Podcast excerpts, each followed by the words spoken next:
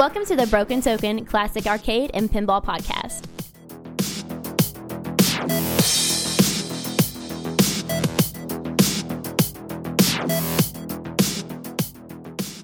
Seventy-five, Brent. We got one more, and we hit the big seven-five. And you know something, dude? For seventy-five episodes, I, I say we don't really uh, look any any worse for wear. Well, we're not there yet, Whitney. This is just 74. And I- for for all that the, our listeners know, this could be the last. Well, we certainly hope not. All I can say is a lot can happen within a month. All right. Oh, that's for and I- sure. and I'm living proof of that. Yes, that's for sure. A lot can happen in a month. All right. So we're we've got we've got 74 locked and loaded. We've got high sights for number 75. Well, it was a it was a little difficult getting the old 74. We Whitney and I have had some issues this week or this uh, well, no, it has been this week because we try to target a week, a particular week out of the month, Yep. generally the third week, to get together and do our recording. And uh, life has, as usual, gotten in the way. And just scheduling has been kind of fun, but you know we're going to get it done. Oh yeah, it's going to yeah. happen. Yeah, we're we're in the basement, and uh, and heck, even Grace has joined us this time, but she's a. Seventy-five. That's what that's what SpongeBob says. What's better than seventy-four? Seventy-five.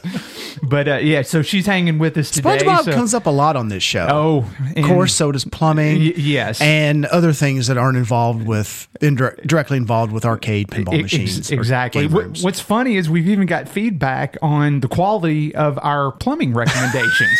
you know, so I mean, it's it's just all over. It's all over the board. so it's good stuff. the funny enough, I was out yesterday uh, doing some stuff, and I had the garden hose on. Uh-huh. The, the, there's two on the on this house, and one on the side that Two spigots. two spigots. Not yes, hoses. yes, two Spigots. spigots. Yeah. one on the side of the house that I've never used. Yeah. I put a brand new one in when I redid a lot of the, the the plumbing, and then the one on the back of the house that I use constantly, and it's got a little leak, a little drip, and I'm standing out there doing what I'm doing, looking over at that drip, thinking. Man, I got to take Whitney's advice. I gotta fix that. Where else does that come up? You know, I'm taking your advice on something I learned about plumbing Yeah. from podcasting about Arcade arcades and pinball machines. Yeah, yeah. Exactly. Okay, all right, whatever. Well, you know, the, the, That's common for Brent's world. It, okay. It's it's common for both of us. It's it. This podcast is the gift that keeps on giving on many different levels. So, I mean, with that, it, it's going to be funny because when we read the, the iTunes review, I about fell out of my chair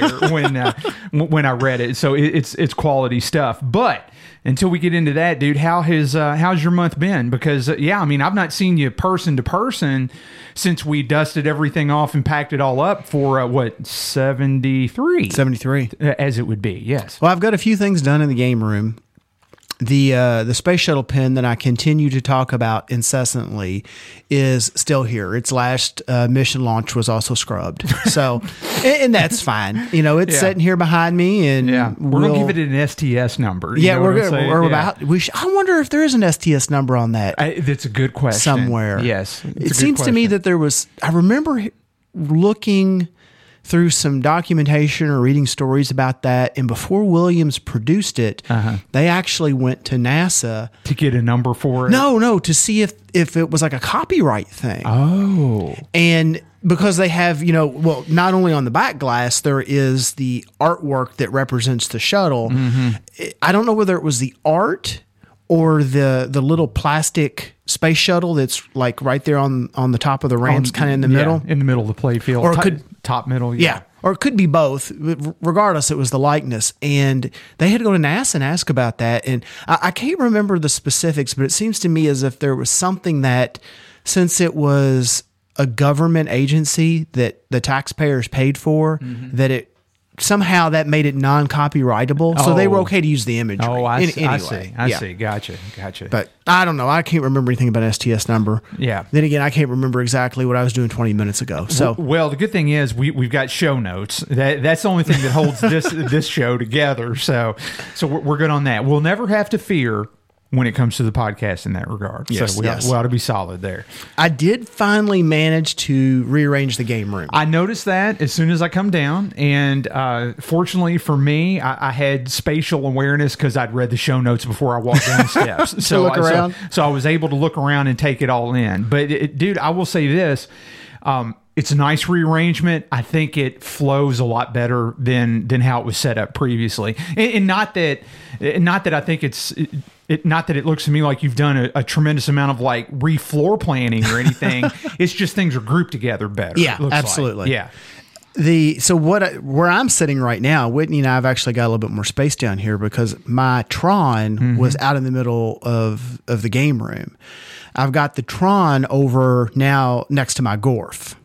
So I I'm pretty sure that Gor- I know the Berserk has, but I'm pretty sure both the Berserk and the Gorf have been there since day one. That's where they were placed they- when I first set up the game room. They've always been there since we've been recording the show. Yeah. I'll say it that way. Okay. Yeah. So I'm sure that that, that the Gorf has been there then. The uh, uh, the Tron looks just right next to the Gorf. Oh, it with the- does. The, similar cab shapes, Yep. the flight sticks, and I've got a two Tigers that's in a converted Tron cab. Part of me wants to put that in that row for just a short period of time, like the next time I have a get together. Yeah. I, I don't know. I haven't decided because that would be a lot of moving. I'd have to do something with the Berserk. And Yeah. Well, you know, the only thing it may not be every cu- everybody's cup of tea, but a Satan's Hollow would would complete Yeah. the trifecta. Yep. You know that, Yep. right? I know. Yeah, it really I know it would. Yeah. There, there's going to have to be some shifting at some point in time because I do have one other stern in that in a in that cabinet, or well, that similar shape because Berserk is the only one that had that front door flap that I'm aware of there on the left, so that you could open Yeah. the door and pull out the, board long, set. long vertical board, uh, but door. Yeah. the upper portion of the cabinet is very similar shaped in a lot of the sterns. I've got a um, oh, it just escaped me, Whitney. What's the game where you're left to right shooter scramble? Yeah, scramble. I've got a a, a nice scramble, and then I've got another cabinet that.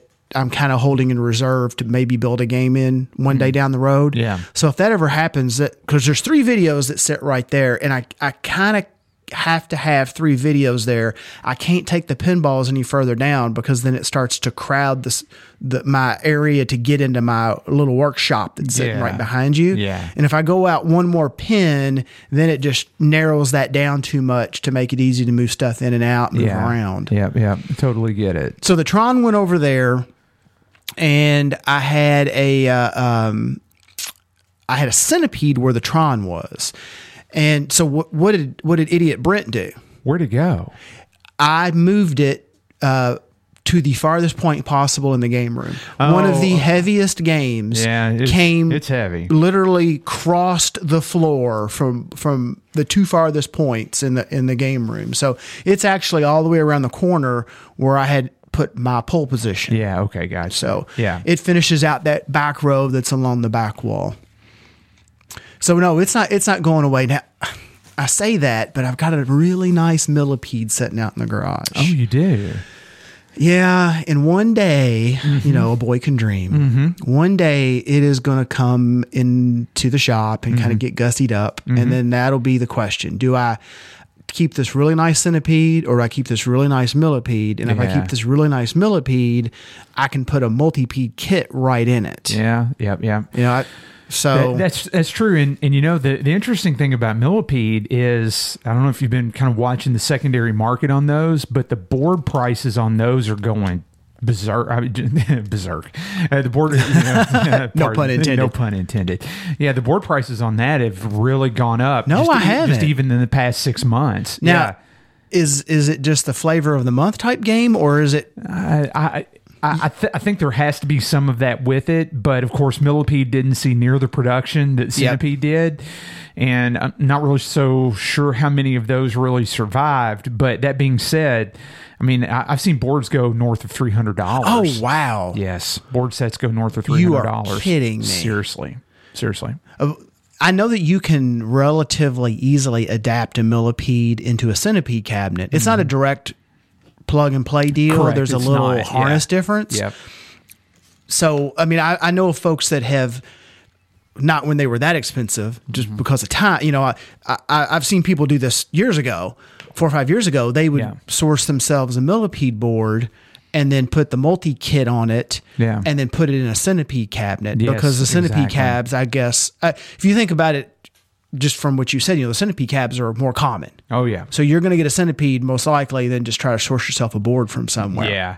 You know, I had an opportunity to buy a millipede um, probably about three years ago. I thought you had a millipede. No, I don't. And I, I passed on it. And in retrospect, I probably should not have passed. It's one of those things that it's like, well, the money was good, um, especially considering now what the boards go for. But I just, I just didn't want to do. I, I just didn't want to do the drive to go get it. I understand It, that. it- it Yeah. was, it was at that point where I was kind of over the over the trips and everything, Mm-hmm. and it's like, you know, I just don't really feel like driving two and a half hours each way to go get this thing. Is it Mach 3? That's the laser disc game that the laser disc runs the background and then overlaid on it is uh, just generated graphics for mm-hmm. the ships that you're. Mm-hmm. I had an opportunity to buy one of those with a little glitch mm-hmm. that honestly probably was just a wiring, a harness issue, fully working. And you kind of had to make it, you really had to work at it to make it glitch, like bounce the cabinet around or shake it a little bit. Okay. So it really felt to be like a mechanical thing to me. Yeah. And I, I was standing there looking at it, had the truck, wasn't a problem, and I passed on it. I can't remember what it was. I just remember thinking, man, this is this is priced right. Yeah, yeah, but it's priced right. But, But I- I, still don't want it. I just didn't I, just was didn't just looking it. at it as something else that I knew I'd need to, to work on. Uh huh. Yeah. And I I it took me about a week and I kicked myself. Yeah. You know, and Yeah. it was long since gone at that point. yeah, it's it's kind of the same way for me. I mean, by the time that I got back around to the millipede, and I I talked myself in into it, out of it, into it, out of it, and by the time I talked myself into it, was kind of quote unquote committed to getting it. Of course, it was it was gone. So it's just it's just Well, you may have just made my decision for me. I'm, I'm going to, you know, in terms of, I want to keep the centipede because the centipede's nice. Mm-hmm.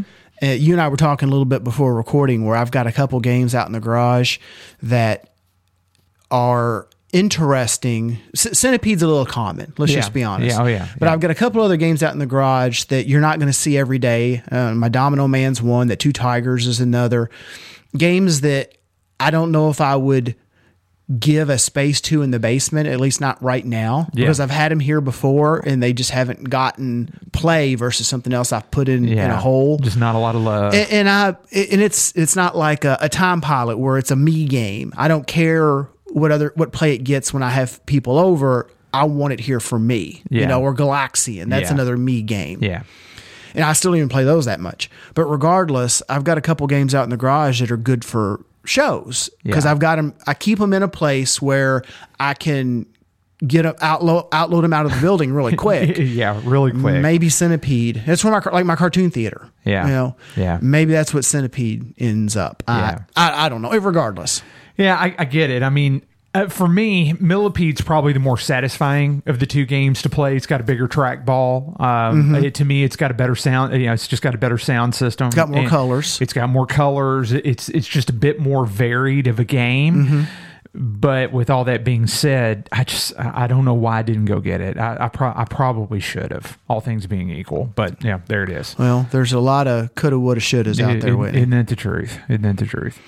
Anyway, so yeah, that, there wasn't a huge arrangement, but the reason I was able to do all that or in, in prior shows for you know if you if you're a long time listener or even a recent listener, I have talked about having a second Tron that I was working on getting rid of, Right. And it it finally happened, you know. Um, I, where we left it, you know, when we look at my show notes, when we le- last left Bruce Boxleitner, he was Yeah. ready to work on the control panel. Yeah, you know, yeah. so I gave it a tear down, tear down, good cleaning, groovy Game Gear repro handle for the joystick, Yeah. new grommet, new decal for the spinner.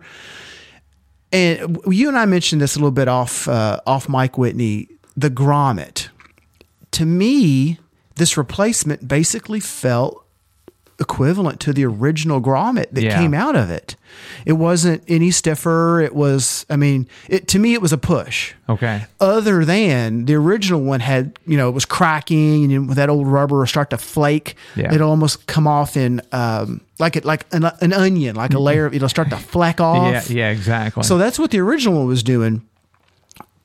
In, in anyway, to me, the feel was a push, But the gain there obviously was the longevity because you get a brand new grommet and all, Exactly. all, all new rubber and all that. So it just made me think of the the discussion from way back. I haven't heard it talked about here recently, but the the replacement bellows for like a battle zone. Yeah. You know, everyone talks about the replacement bellows and how they feel kind of spongy or whatever, but nobody really can tell you what it's supposed to feel like because even if you've got a new old stock one, it's 30 some odd years old.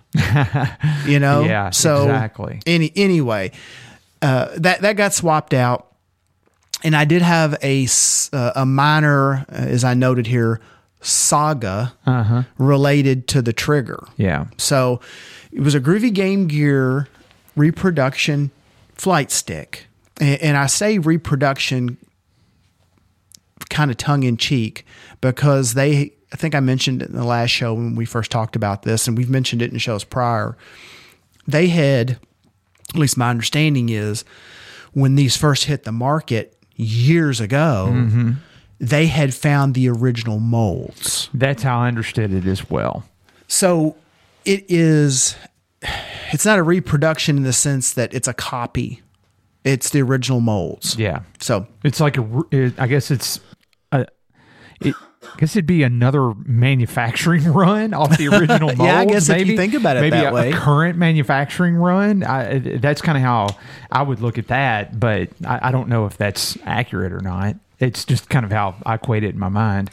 so I'll just mention here, and we're going to talk about it a little later in the tech section because I got some video stuff in there and some stuff for pin and all that, and a couple couple quick short topics that'll help everybody out. But Yeah. basically, what ended up happening, and if you've never had one of those sticks apart, it's the same stick as in a um, a Gorf. It's in a Tron. It's in Satan's Hollow. And then I've seen it in, uh, on other games. I'll talk about that a little bit more later.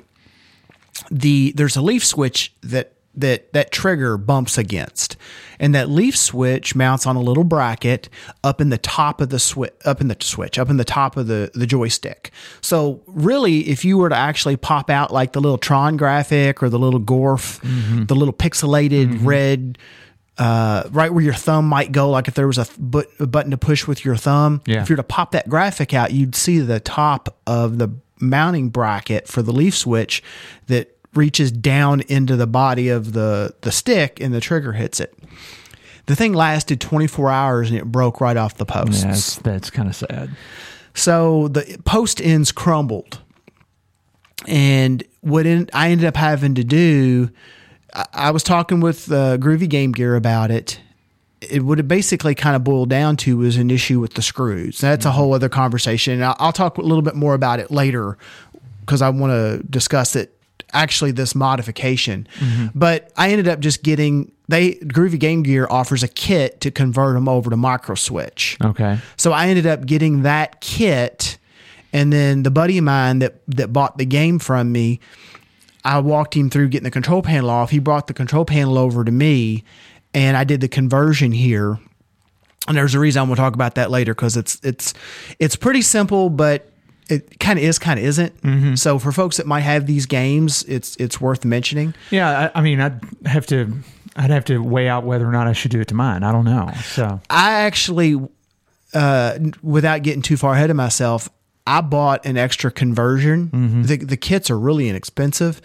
I think I'm just gonna put one in the Gorf too. Mm-hmm. gotcha. It, it doesn't feel much different, but it does have a little bit more of a solid feel to it. Does it have a, a bit more of a tactile response? It does, yeah. Then, then you know something. I would do that to my Tron and my Satan's Well, Hollow. you know, that Tron, my Tron has one in it. so you've converted that to the micro Yeah, I, yeah, that's the first one I I put one in, and I kind of did it. oh, Is it- Whitney likey. Whitney likes that. Whitney likey. The when I did that Yes. one, I ordered those handles at the same time. I wonder what it would take to haul a Tron out of here by the joystick. You might ruin that. You might ruin that. I, I may very well ruin that. I'm not going to do that to a buddy, but I do. but I do like the. I do like the feel of that. Now, now, some people may say and kind of take a poo on it because it's not original. I, actually, to me, I've always felt like that joystick felt mushy. It, it, Oh, you like that? yeah, and I actually like that better. Well, I'll tell you what, Whitney. Here's what mm-hmm. I'm going to do. Mm-hmm. When I ordered the one for the other Tron. I ordered one to go in the Gorf, and I ordered an extra one, and I'll give it to you. Oh, sweet. Yeah, So- I'll have to take a look at it. So yeah, it's awesome, man. no, Thank I'll you. give it to you. Oh, right So you can take it home and Yeah. put it into your game. I'll do that. Thank and you. And when we're done with this, after Grace is set here, she might be able to do it for you. Yeah, you know something that would be awesome. yes, that would be awesome because So- daddy's challenged sometimes. you know. so that's what I ended up doing. I switched it over to the micro switch uh, setup. Uh, when I had bought the the group of handles last time, and so he Whitney's reaching over now to the Gorf, and it's still got the leaf switch in it. Oh, there's no contest, man. Is it that much- You know, I, I- I, think so. I say that they feel relatively close, but with a little crisper f- feel on the micro switch. But having said that, I've never actually done what you did. yeah. Yeah, I had them across the room, and I never never thought to actually try one back and forth from the other. Yeah, yeah. I, I'm telling you, the, the Gorf. You're gonna be I mean, you're gonna be messing with that all Sorry. recording, aren't you? yeah. I mean, the Gorf doesn't feel bad, but there's there's no there, there's no tactile feel to it. It's just you just pull into the bump stop until and it then- stops. and- Yep. until it stops, and then you suppose that the leaf switch will make it fire. But at least with the micro switch, you can tell You have a little breakover. You just got just a just a little bitty rollover bump, and you can tell that you've that you've pulled the trigger far enough. So And the way it it's done, the way it's done, it's you're not like right on the little nubbin in the in the micro switch. Say like on a micro switch joystick where Mm-hmm. it directly actuates the little button, if you mm-hmm. will. Yeah, that's on top of the that's on top of the little arm. Yeah, So, no, you've actually got an arm. You get a blade on this. Yeah. So you got a little run out, and that's probably why it's not like super clicky. You know, like a micro switch button. You, you're actually activating the switch via a lever. Yeah, so you got okay. a little spring, a little distance, Gotcha. and that's that's in my opinion that makes it a little better. Yeah, yeah, fair enough. Honestly, fair enough. so- No, I do. I like that. I like that. So uh, the Tron came out, and then that freed up space, and I was able to kind of move all the stuff around. And uh, um, uh, I mentioned last month I had a pole position cab, a local collector was coming to get, and that's gone. Yeah. Oh, well, good. Uh, good. and, oh, and it is. I'm glad it's gone. It just continues to free up some space, and I can, I can just, I can reclaim that little corner of the world back. So I'm Yeah. happy about that. gotcha. And here, I'll touch on a couple other things I've just mentioned in, in prior shows that are loosely related to what we've got going on here. The uh, 3D printer, I haven't touched it. I've been focused on other stuff this month, and every time I walk into that room, I'm like, man, I, I, I, I know right where I want to go to, Yeah. to to try to get past the the current little. Uh, uh, issue Yeah. bump. Bump is Yeah. better. It's not really an issue. It- I'm yeah. pretty sure I know what I know what I did to my setup to screw it up, Uh-huh. and I just have not had the time to go in there. I get it. Clear the nozzle out and just you know print something. So hopefully that can that can happen here in the next few weeks. One of the things that's taken my time, Whitney. Why don't you read that? And I, I for a reason didn't fill out. So you see where it says in the show notes of Creality Yes. Tina- yeah. there's a reason I didn't fill out the rest of that because I wanted you to read that and try to figure out what that meant. So, what did I have written in the show notes right below the, the, the 3D printer? Yeah, a frog, a thing, and our buddy the buck converter. So invasion of the arcade bench. To me, that sounds kind of like trains, planes, and automobiles, or something like that. Okay, so I, I, I doubt, I doubt I really, I doubt I really hit it. But uh, a frog, I'd think Frogger thing. I'd think Addams family, and then the butt converter. Naturally, what we've talked about before. But yeah, enlighten me because I don't think. Well, you- you've got two of the three pretty darn close. fair enough. Okay, good deal. So, the, and this did this invaded my my arcade bench. Uh, I don't at this point, maybe eight or nine months ago, my niece was Morticia Addams in the Addams fam their production of the Addams family at her grade school. And the grade school that she goes to, they are serious when it comes to theater. The first time I had gone into their theater class, or excuse me, to their theater to see the the uh, production, I was expecting, you know, what what I was used to from when I was in grade school. We had a gym. Pretty, pretty loose. Actually. Yeah, yeah. yeah. Pretty We- loose. well, pretty, pretty chaotic. We used to before we had the gym, we had a portable stage that went in the cafeteria. yeah. But then we had the gym. After the gym was built, the end of the gym had a stage in it. Okay, and just an area. and they'd pull out chairs on the on the basketball court floor, and you'd have a, a- whatever the production was. No, they're serious. They have a, they have purpose built theaters. They have a theater department. The high school is even more hardcore. They are serious when it comes to theater. So this isn't just um, you know, something we threw together in an afternoon. But anyway, they were doing Addams Family, and they're. Um, I'm trying to think of it. wh- wh- What his title would be. The head of his theater, the head of their theater department. I'm not sure of his exact title. He was he was wanting Thing from the Addams Family to do something other than just be a hand on a skateboard they were going to pull across the floor. Yeah. Okay. So my uh, Emma, my niece, nominated me to make thing. Okay. Okay. What I ended up doing was my sister, her mother, had this Halloween thing, and I'm making air quotes here, and it looked like the thing hand. It was kind of oversized, and you'd push a button on the top of it and make this little tick tick tick tick tick sound, mm-hmm. and it, the fingers would move, it would walk. So I took that. I took an 80s vintage hobby grade RC car called the Frog. Oh. Okay. I don't know. Did you ever did you ever do the RC car stuff when you were younger? Never did, dude. Never did. I was fortunate that I, I was able to have a, a couple of the higher end cars when I was younger. That would have been that would have been fun. I just It that- was fun. Yeah, It that's was. just nothing that my parents were ever. Oh, I've gotten back into Yeah. it because of my nephew, because yeah. of Logan. Yeah. I took I've been able to take the skills though, learn I've learned working on arcade games to make to do stuff like this way better than I could when I was younger. Yeah. You know, so there's a there's a skill set learned here and there's a little age and of course treachery as you go.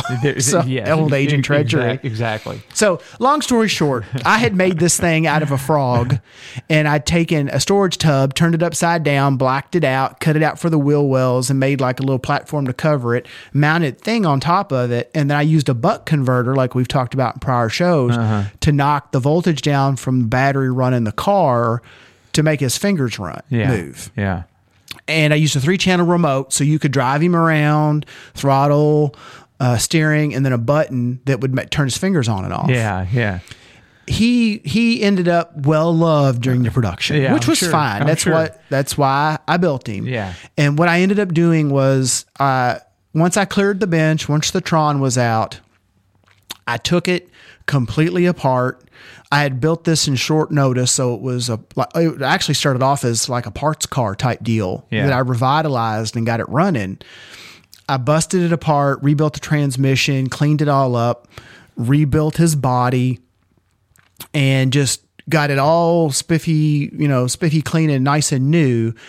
And now I've got thing forever. Like, you know, I, I just didn't tear him down. It, our family does a lot of stuff around Halloween, so that's kind of why I went and wanted to spend the time Yeah. to Oh yeah. Yeah. that. Yeah. No, I bet it's pretty neat to see uh, you know outrunning and everything.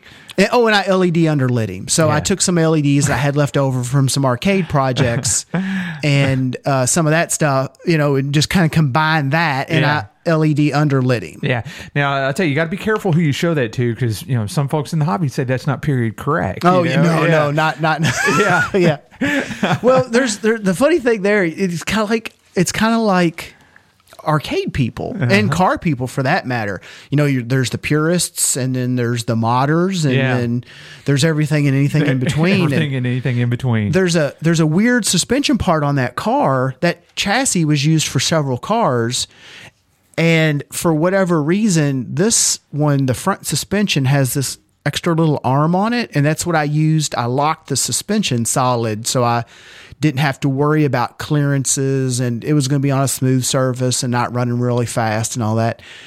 And I want to find out where that's from because if it breaks, I want if it, I'm sure it's a common car, I just don't know which car and I'm I've really been hesitant to post a picture of it because of wondering the backlash, the What social kinda media backlash, backlash I'm gonna Yes, get. exactly. in the in the RC car Facebook groups Yes, yes. because I have molested an original Ah, frog. jeez, but man. even though there was a billion of them. Facebook. Yeah. Yes. Oh, there's a whole story there. Yes, isn't that the truth?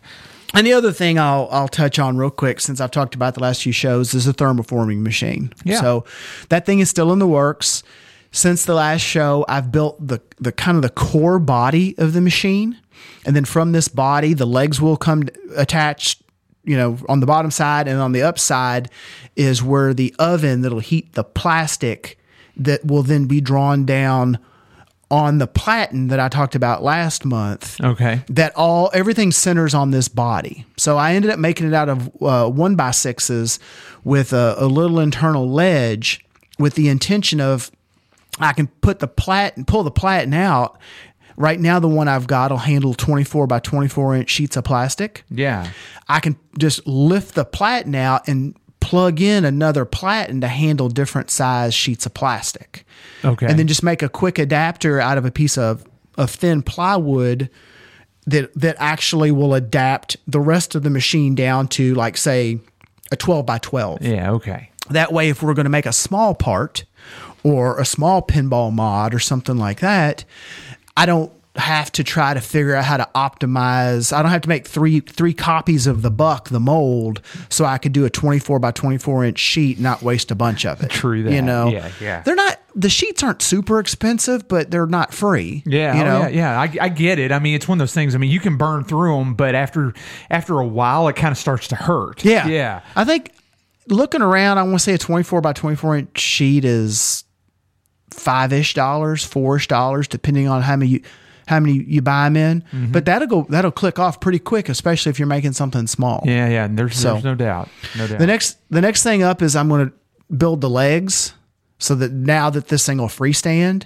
And then as part of the legs, there's a shelf that goes underneath it. And that's where the hardware in terms of the vacuum pump and the vacuum tank that gets drawn down that eventually sucks the vacuum, draws the vacuum on the platen. That'll all go on the bottom half. that's that's cool. That's So- cool. And then after that, it, we start going up. Yeah. Then then that's where I got to get into the welding because I'm going to build the the frame that holds the oven and then the rack that you put the the the plastic in and all that fun stuff. Yeah, I'm looking forward to seeing this done because we can thermoform some uh, show logos and stuff Oh, like oh, that. absolutely. It, will yeah. it'll be pretty cool. Yeah. yeah. And I got to thinking about it too. I, I don't have it on the machine because my ceiling's too high, or excuse me, too low.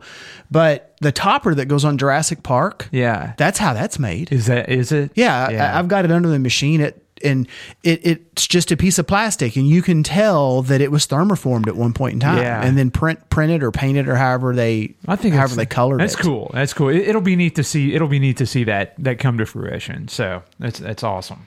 All right, and the other only other thing I've got, I haven't touched it. I, I've had it moved into the game room for a couple weeks now, and it just keeps getting put oh, back. Or, excuse me, into my shop. Yeah. I just keep other things keep popping up and stuff that needs to be taken care of. But my next stop, the next game to go through, is my Star Wars Episode One Yeah, pin. that's that's awesome. and it's sitting right there behind you. I need to scrape up a manual, but there's really nothing wrong with it at this point.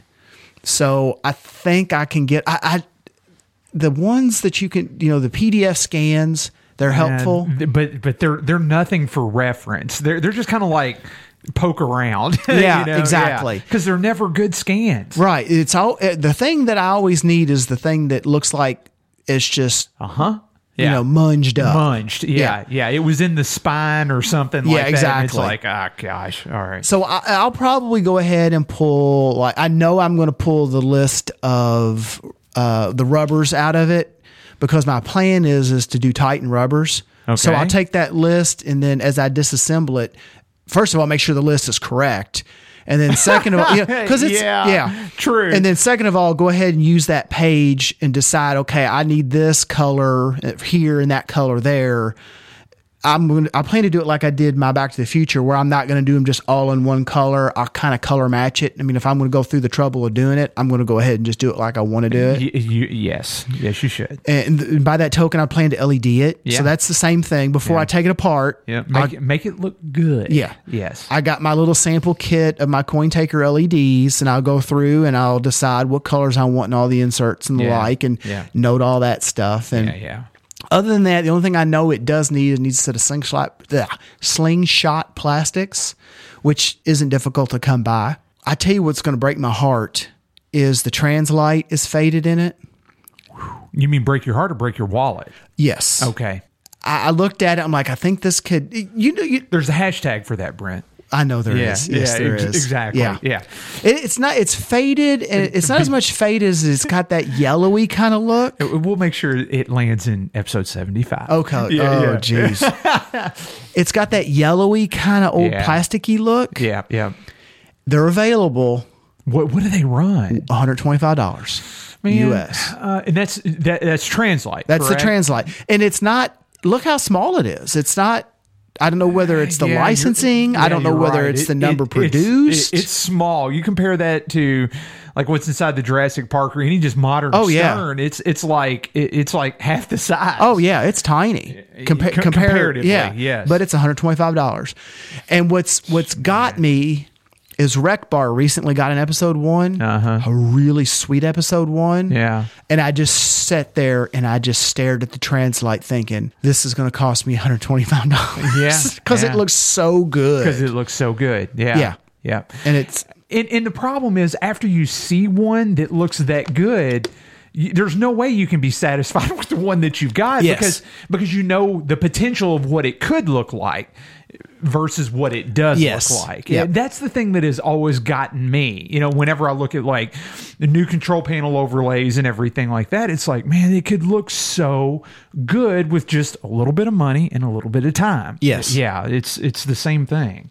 Only different. so I think I'm going to have to think I'm going to have to do it because it just it it Fair really enough. it really would make it pop that Gotcha. much more. Yeah, it, yeah. it would go from being a little sick Yeah. to looking really good healthy. From sick to sweet, huh? Yeah, and 125 dollars is what the doctor's asking for. Yeah, I, so, I got you. Well, you know, easy come, easy go, buddy. It's it's how it is. so past that, last month I talked about having made a trip to the Cincinnati.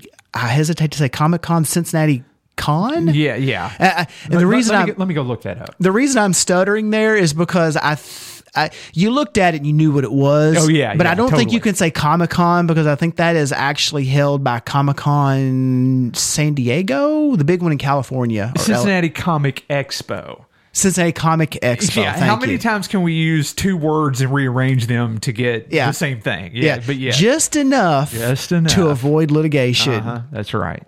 That's that's like going to circle back. That's like the thing hand. Uh-huh. When you look at it, people it kind of looks like a zombie hand because it's green and it's got like stitches on it, and they're like. Well, it looks like people have looked at it and said that looks like thing, but it's thing it's wasn't not. green. I said, Yeah. well, that's that's what you do to keep out of keep yourself out of court. It's you know? right. Yes. So it's it's like you care, but you just don't care that very last degree. yeah, you're not going to go and get the uh, licensing. That's it. So anyway, it looks like the next one up, and I'll talk about this. I, I never been. There's a Louisville SuperCon. Mm-hmm. It looks pretty good. It does. It looks pretty good. I, I'm kind of interested to see that from from the size of it, at least the size that it's made out to be. Looking at their their website and then pictures from prior shows.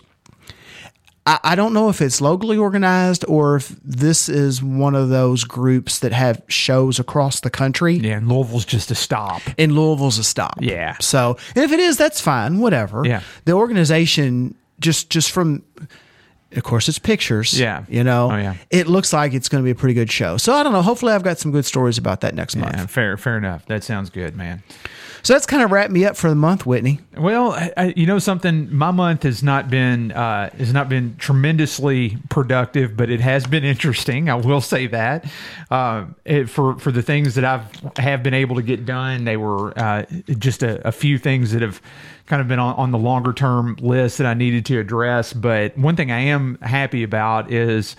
And I know this may sound odd, but I wasted like zero time on stripping everything off my TNA and getting it all packaged up. And I sent it all down to uh, Chris Royalty at uh, at Pinball Plating down in Nashville to have it uh, powder coated in what he offers is in what he calls black mini text. I like your I like your uh, note here. Unceremoniously stripped all the armor and legs. Yes, yes. And and you know something? I did it as only Spock could do it. I put my dolly under it, I hoisted that baby in the air, and I did it with zero emotion. I, it was just a job, you know what I'm saying? So did you did you at least put assemble it and play it? Uh, oh yeah, yeah, oh yeah, Okay, I, I, yeah. right. I ran a few games through it just to make sure that everything was good. And Brent, let me tell you, it sounds so good and it plays so sweet. And I, I, I can tell you that game is going to get a lot of play in, in the room over uh, over the years, especially around holidays and stuff like that.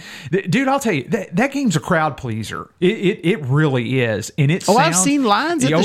shows. and it sounds every bit as good as you remember it sounding. I'll say Well, that. I'm sure it sounds better because you don't have the rest of the ambient Bingo. show noise Bingo. kind of competing. Yes, yeah. So I am I am all kinds of stoked about the game, but I, but I knew that if I wanted all that done like before Thanksgiving and Christmas and everything like that, I had to kind of chop chop and get it done because there's there's built-in time cycles for for that. You can't just expect for somebody to get your parts in and go have them powdered the very next day. It just, Yeah. it just doesn't work that way. So Well, I I know we'll talk about this later. We're going to be in Nashville soon. Or have you talked to Chris? Is there any possibility you can pick stuff up there and bring it home? Yeah, I'm thinking that's what I'm going to do. In fact, I was talking with him a couple of days ago, and he was saying that he may actually have it done sooner than that. But I, I haven't circled back with him specifically on on that. I think what I'm going to do is just ask him to hold it. Yeah, I'm just going I to mean- pick it up in Nashville because that way I, I just don't have to lay out 40 bucks to have it shipped when I'm when I'd be in Nashville three days later. Yeah, anyway. you, you're you're not going to risk any shipping damage. That's exactly right. and you're going to just cross it in yeah. in, in transit. That's exactly And from what. I understand, I know you've got. We, we've talked about this on the show before. Life getting in the way. I know Yeah. you've got some additional work travel coming up. I do, If it's if it's a three day, you're not even. I- I you know, you I- you couldn't do anything with it because you're going to be too busy. That's right. Even you're if going to be in and around and about. That's right. Even if it showed up at the end of this week, by the time that I could do anything with it, it would be after we get back from the Grand Ole Game Room Expo, which we'll talk about towards the end of Mm-hmm. the show. So, so it, it's it's kind of a moot point for me. It's so I, I think I'm going to talk with Chris and just ask him to hold it all, and then I just pick it up when when I'm in Nashville.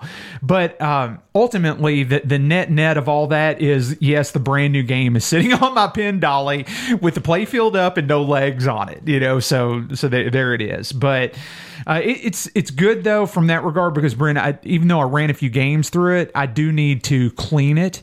You know, just from shipping and packing and everything like that, and just uh, you know run the vacuum over it and just give it a good wipe down and and everything like that. So I'm going to spend probably a couple of hours and just really really go through it and just Run make the vacuum over it. yeah, yeah, just to pick up like pieces of wax and you know and and, st- and stuff like that. Just just all the stuff that either they missed uh, they missed on the final you know like on the final clean job or was just due to packing materials or whatever that Oh, may okay. be. Yeah. So um so so there there is all that. So uh, going to do that, and then I did have some. Uh, I did have like some spare cycles. This was actually kind of easy to do while I was while I was in and out of some other stuff. Um, man, you know, I went to uh, I went to go work on the TNA, and I pulled my toolbox out. And this is one of those classic you get derailed by something that makes you mad Yes. types of scenarios. And so this is so what what follows is exactly the net result of that. So I get my my little toolbox out, my Harbor Freight toolbox that I got that you know that has the flip down doors on it and everything like that. What I thought was actually really cool and really handy. And I noticed that um, you know I picked it up and I I noticed that you know the handle wasn't wasn't working exactly the way it was. It was getting bound up, and I thought, okay, no no big deal. Walked into my game room where I had the pin on the dolly and. Um, and I, I go to use the toolbox and I noticed that like all the inner pouches on the toolbox were coming unglued. And I guess is it was the weight of the tools or whatever. Oh, wow. But on the inside of the toolbox, it was starting to fall apart. And I, I just I, I, it just made me mad because So so to re, so that I remember this Yeah. tool this toolbox is basically vertically oriented. it's a vertically oriented and toolbox. it, it has clips on the top, Uh-huh. and then you unclip it, and then the top like quarter Yeah. they'll open out like a wings. Yeah, it opens out like wings. It has like the little rotating combinations, and Yep. you hit it like a little uh, like a little attaché case, and you, you pull the thumb latches, and they spring open, and then you then you're correct. It opens up like almost like gull wings, like so that. was So where was it separating? It, I- it was the pockets on the inside of the body. So it, so on those wings or No, down no, inside no. the down inside the body. Okay, because I didn't remember. itself. I've seen like I've got one of those boxes. It's not a Harbor Freight box. Yeah. But when you open the the the gull wing doors out, if Yeah. you will, Yep. there's actually storage places in that space. Oh no, there's there's nothing on this box. Okay. Okay, that that's just empty air at that point. Okay. But but I'm talking these are like the little the little sewn stitched pockets that are that are line line either of the longest sides of the toolbox. Okay. And they were the glue for whatever reason the the factory in China where these were made, they just used adhesive to hold these to the inside of the toolbox. They weren't stitched or riveted or anything like that. So, um, course, I, didn't really pay that much attention to them when I picked it up at Harbor Freight, but time has kind of taken a toll on it. And my toolbox is just kind of my toolbox just kind of became like um, a box of slush. You Yeah, know? it all and fell in on It all, itself. it all kind of fell down on itself, and that made me like very, very aggravated. And so, what I did is and I posted this on uh, on on the Facebook page. Um, I, I went to Lowe's and I picked up um, a Craftsman three piece. It's it's it's called a rolling to- uh, storage tower, but it's actually three toolboxes that latch onto each other. One's a tub, and then there's two boxes on top. And and I actually went with that, and I just started moving everything over which blows that. my mind. I mean, for for folks that aren't in the U.S., Craftsman has always been associated with the Sears company, correct. And now that Sears is going away. Mm-hmm. Yeah. I, I walked into a, lo- a local Lowe's, which is, I guess, is Lowe's across the U.S. or Lowe's, is it? Lowe's is affiliated, um, as I understand it. Lowe's is like a sister corporation to Walmart, and so Oh, I've never even heard that. yeah. So so as I understand, I'm not aware of it, that at all. Most every uh, most everywhere that there's real estate, you'll find a Lowe's next to next to a Walmart, huh. if if if they can possibly do it. I was not aware of that. Yeah, that's how I understand it. Okay, Now, I could be I could be totally wrong. Well, but a I- I, Lowe's, have read that. a Lowe's is one of the big box store home improvement stores, and not too long ago, I walked into a Lowe's and saw the big old Craftsman logos, and I was like, "Huh." Well, I guess Mm-hmm. How now- about that? That's where they're at now. Well, So- it's good that they landed somewhere because uh, I'll tell you, their their tools have always been, in my mind, their tools have always been quality. I've always really appreciated the I've got warranty. tons of Craftsman. I, I do too. I've got tons of Craftsman, and right, wrong, or otherwise.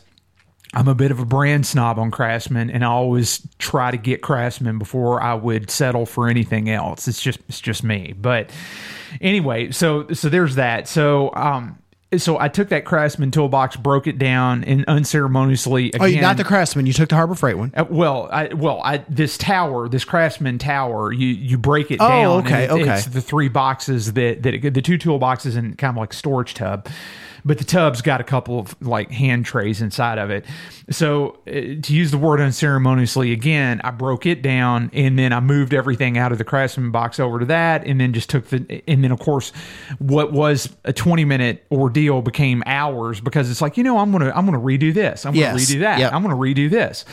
And if Where do I put this? Where do I put this? Yeah. Where do I put that? And Brent, um, the thing that I was looking for uh, to store my Crafty Mac TPG and in the in the cables that that, that we use for them, I was able to find uh, a storage bag for the Crafty Mac TPG, and this is this is fifteen dollars at Amazon and it's for a Fluke multimeter. Okay, the 87V multimeter. It's, it's a case. It's a hard case from a company called Caseling, and uh, and man, I'll tell you, I I use that, and um, you know, I, I've got now can keep my Crafty Mac TPG and the cables and batteries and everything all together in one case in the toolbox, and I you know, so I've tried to modularize everything Yep. in their own cases as much as So possible. I, I really like that. And what I ended up doing is I picked up a couple knockoff Fluke soft cases. there you go. Yeah. and they're they're made nicely for knockoff. You Yeah. know, they were four or five bucks a case. Yep.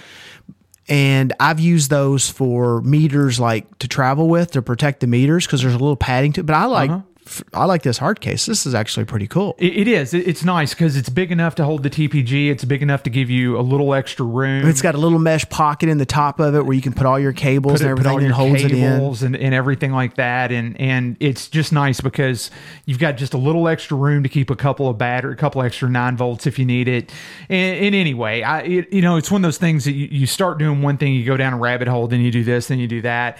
But it's awesome though because I have been able to take a couple of my real small little Pelican cases, the like the hard Pelican cases, and I, I've been able to to um take my weller, my soldering, my travel soldering iron, Mm-hmm. and my travel desoldering gun, and I can I can now get the each one of those in their own respective Pelican case, mini case, and I can fit that in the bottom of the of the of the tub.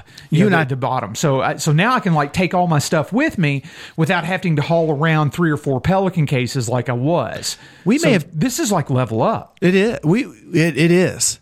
We may have talked about this when we got those cases because when we ordered those cases, we ordered several for the podcast. We did, yeah. And then I know you ordered several.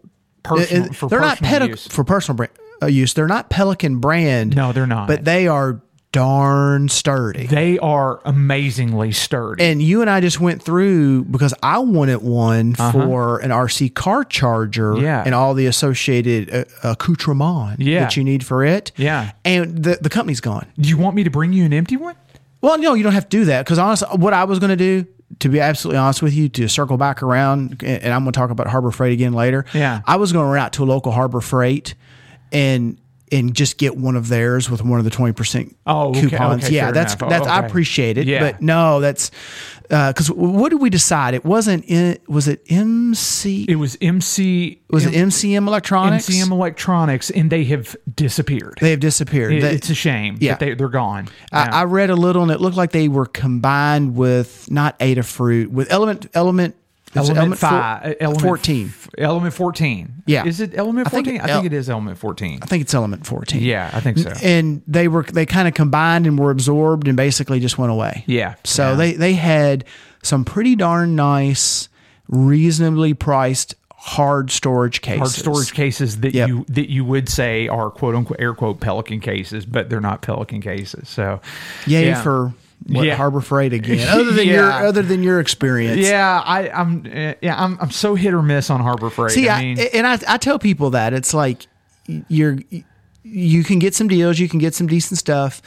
I wouldn't expect a lot of, especially like their tools, to be good for like constant production type yeah, use. Yeah, but for occasional stuff, Right. it's all right. I, I get a lot of their hand tools, and they'll go in in little mini kits that I'll Yeah. Uh-huh. build for things. Like I've got a toolbox for like RC car stuff. I've got a, a, a toolbox like if I'm going to go help somebody with a game Yeah. or a pinball. I've got that.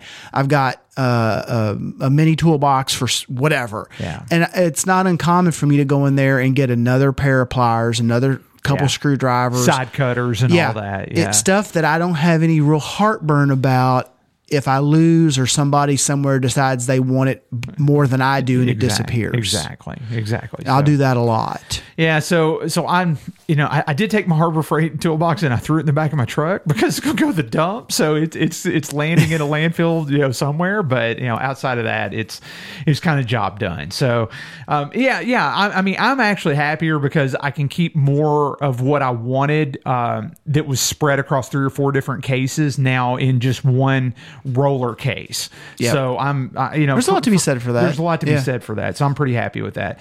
Um, I, I did spend some of Brent's money this month because I did get a color DMD for my Ghostbusters. I was so happy when that was released.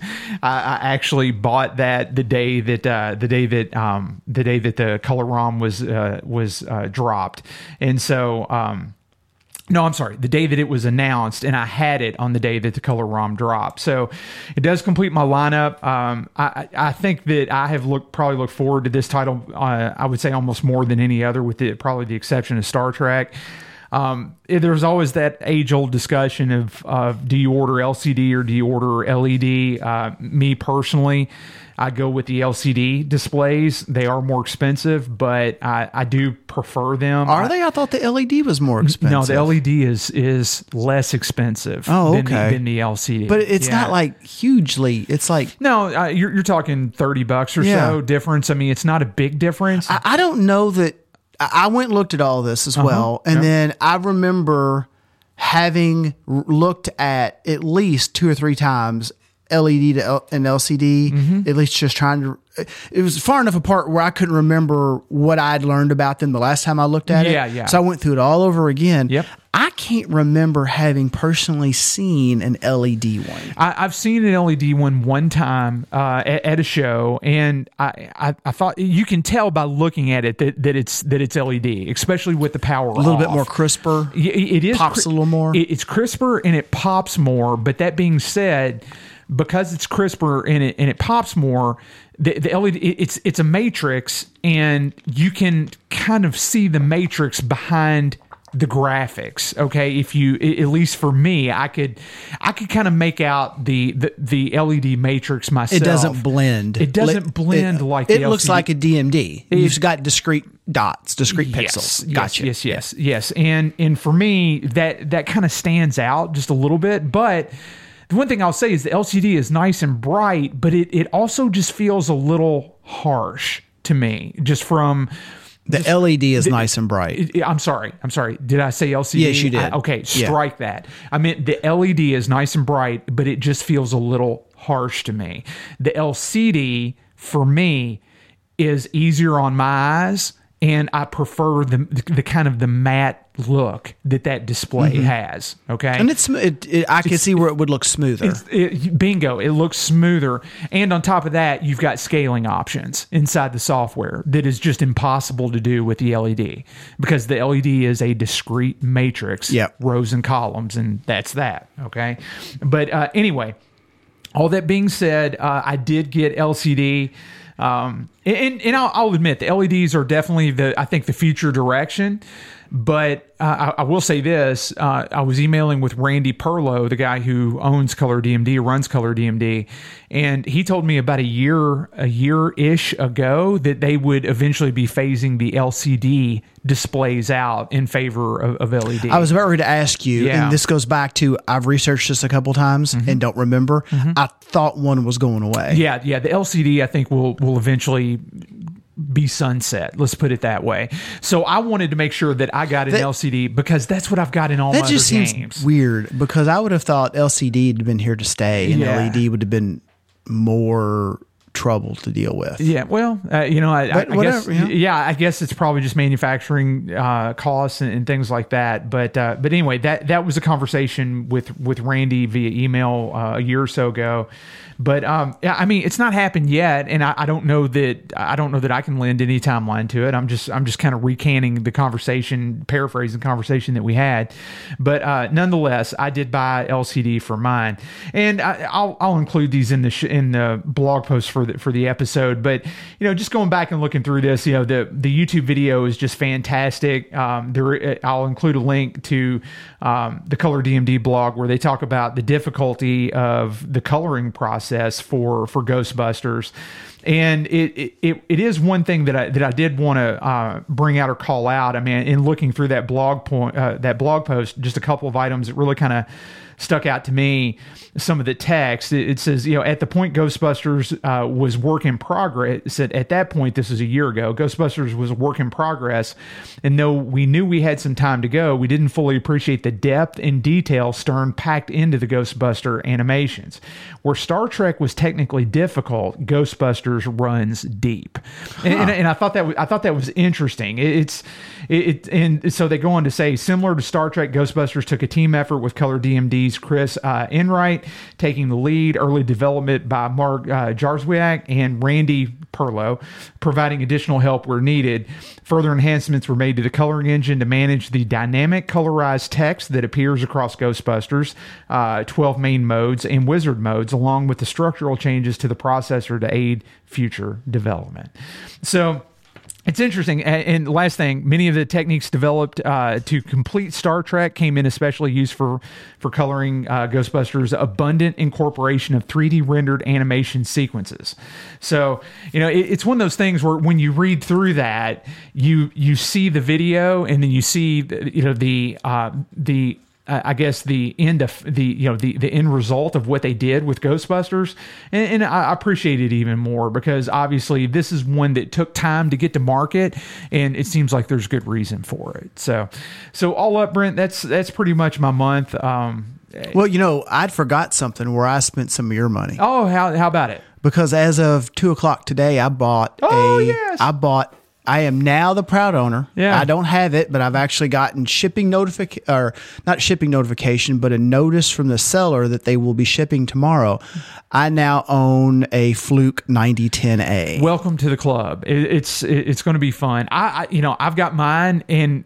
Admittedly, I've not had the time to delve into it, but the main thing is is that you have one, Yes. and that you will be able to delve into it because uh, in in that type of equipment, you know, knowing is half the battle. So you know, or having. I could do a little battle. pod rounding up. I, I, It's always what that's the challenge. I think you've got uh, help for me on a, on the Z80 side. I do, yeah. And then I need think to cover, cover you on that. I need to cover cover the 6502 side. And Yes, yes. I think I'd be really happy at that point. I, I think So- if you've got the Z80 and the 6502, you've pretty much got.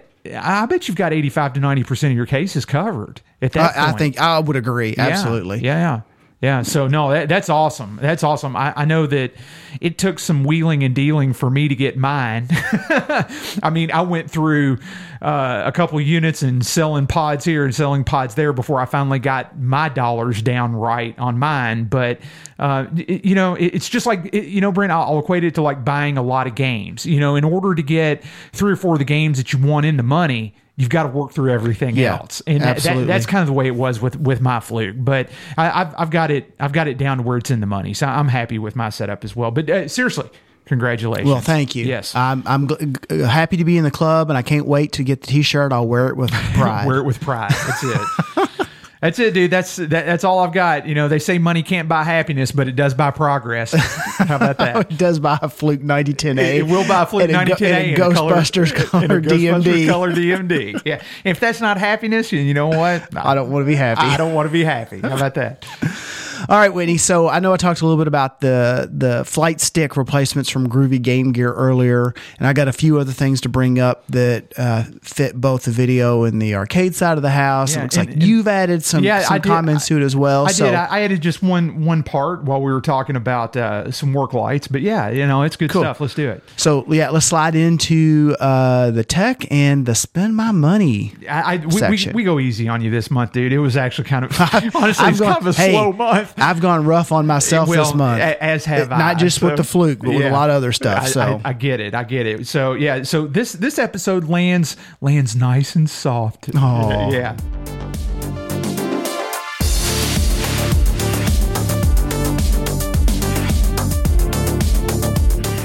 Whitney, before we spend any of my money, Yes, sir. I was actually going to say I think I should spend some of yours with this, but at this point, you're probably all set up and ready to go. Uh, yeah, uh, for sure, for sure. But I, I will wind up spending more money. That that's just unavoidable. Okay. Yeah. How So- about that? Well, I was talking specifically about the Groovy Game Gear flight stick joystick handles for Tron. We talked about it a little bit in the first uh, part of the show. And I wanted to cover a little bit more about him here for folks that have these games. So Whitney's got a new toy over there. Oh, that we'll talk and- and about. I'm telling you. I'm loving it, he too. is enamored Yes. I am highly, highly impressed He's- with that. I was impressed with it. Yes. he is. Hopefully, you will be too. We'll get to it in a minute. yes, definitely. So- but it's so distracting. It's like, I, I, it kind of is like, come on, Whitney, back, back, back around, buddy. Push the button. around, Push the push button. button, You turn know, it it- off. But that, I, I'm telling you, that that's Facebook uh, page post material right there for Well, sure. We'll, we'll Yeah. get to it right after this commercial. break. Okay, sounds good. Uh, all right. So to circle back, what, we're talking about is those flight stick handles from Groovy Game Gear. And so if you've got a Tron, a Satan's Hollow, a Gorf, and I've seen these on other games as well, on, uh, on other Bally games, the dedicated two Tigers has four of these things on them. And what it Yes, is, yes, each uh-huh, player yeah. has like this double. I've never seen one in person. I've seen the pictures. The pictures look kind of cool. They've got this yoke thing, kind of like a Star Wars yoke, but not.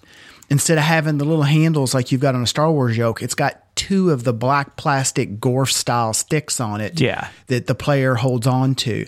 And I don't know if each one has a trigger. If one has a trigger for your, I, I have I no idea. I, I, I've never played that game back in the day, and uh, you know, I mean, played it in MAME and watched YouTube videos on it, but I just, I, just have zero, zero affiliate. I mean, association was- or affiliation with it. I've so. got one is it was a conversion I mentioned actually Yeah. earlier, even in the show. It was a conversion on a Tron. I've never seen a dedicated one. yeah. You know, it- Yeah. what's really funny, it just occurred to me. You know where else I've seen that, that exact flight stick? I mean, the the exact flight stick. Uh uh where at? There was a game that my nephew and I played at Disney Quest a couple years ago when we were at Disney. Okay. Okay.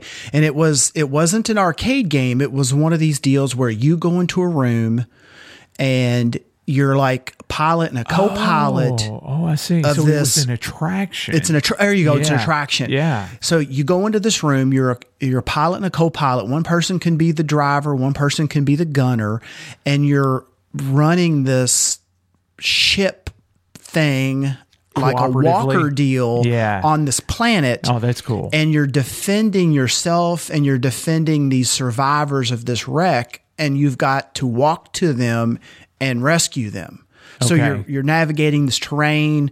You've got a like I said, someone driving and someone shooting, and that game, the interface into that game, the joystick handles yeah. was the was that was it was the black version of the of the stick from a Gorf. Kind of cool. I walked in that room and it, it's all set up where it's like you're in this ship, and the first thing I I'm like, those are bally handles from a Gorf. Yeah, that's funny. You know, so it kind of it kind of took me out of it. But regardless, so I, I don't know where else these are used, but I know they're used on a lot of the games that, that we have in our collections.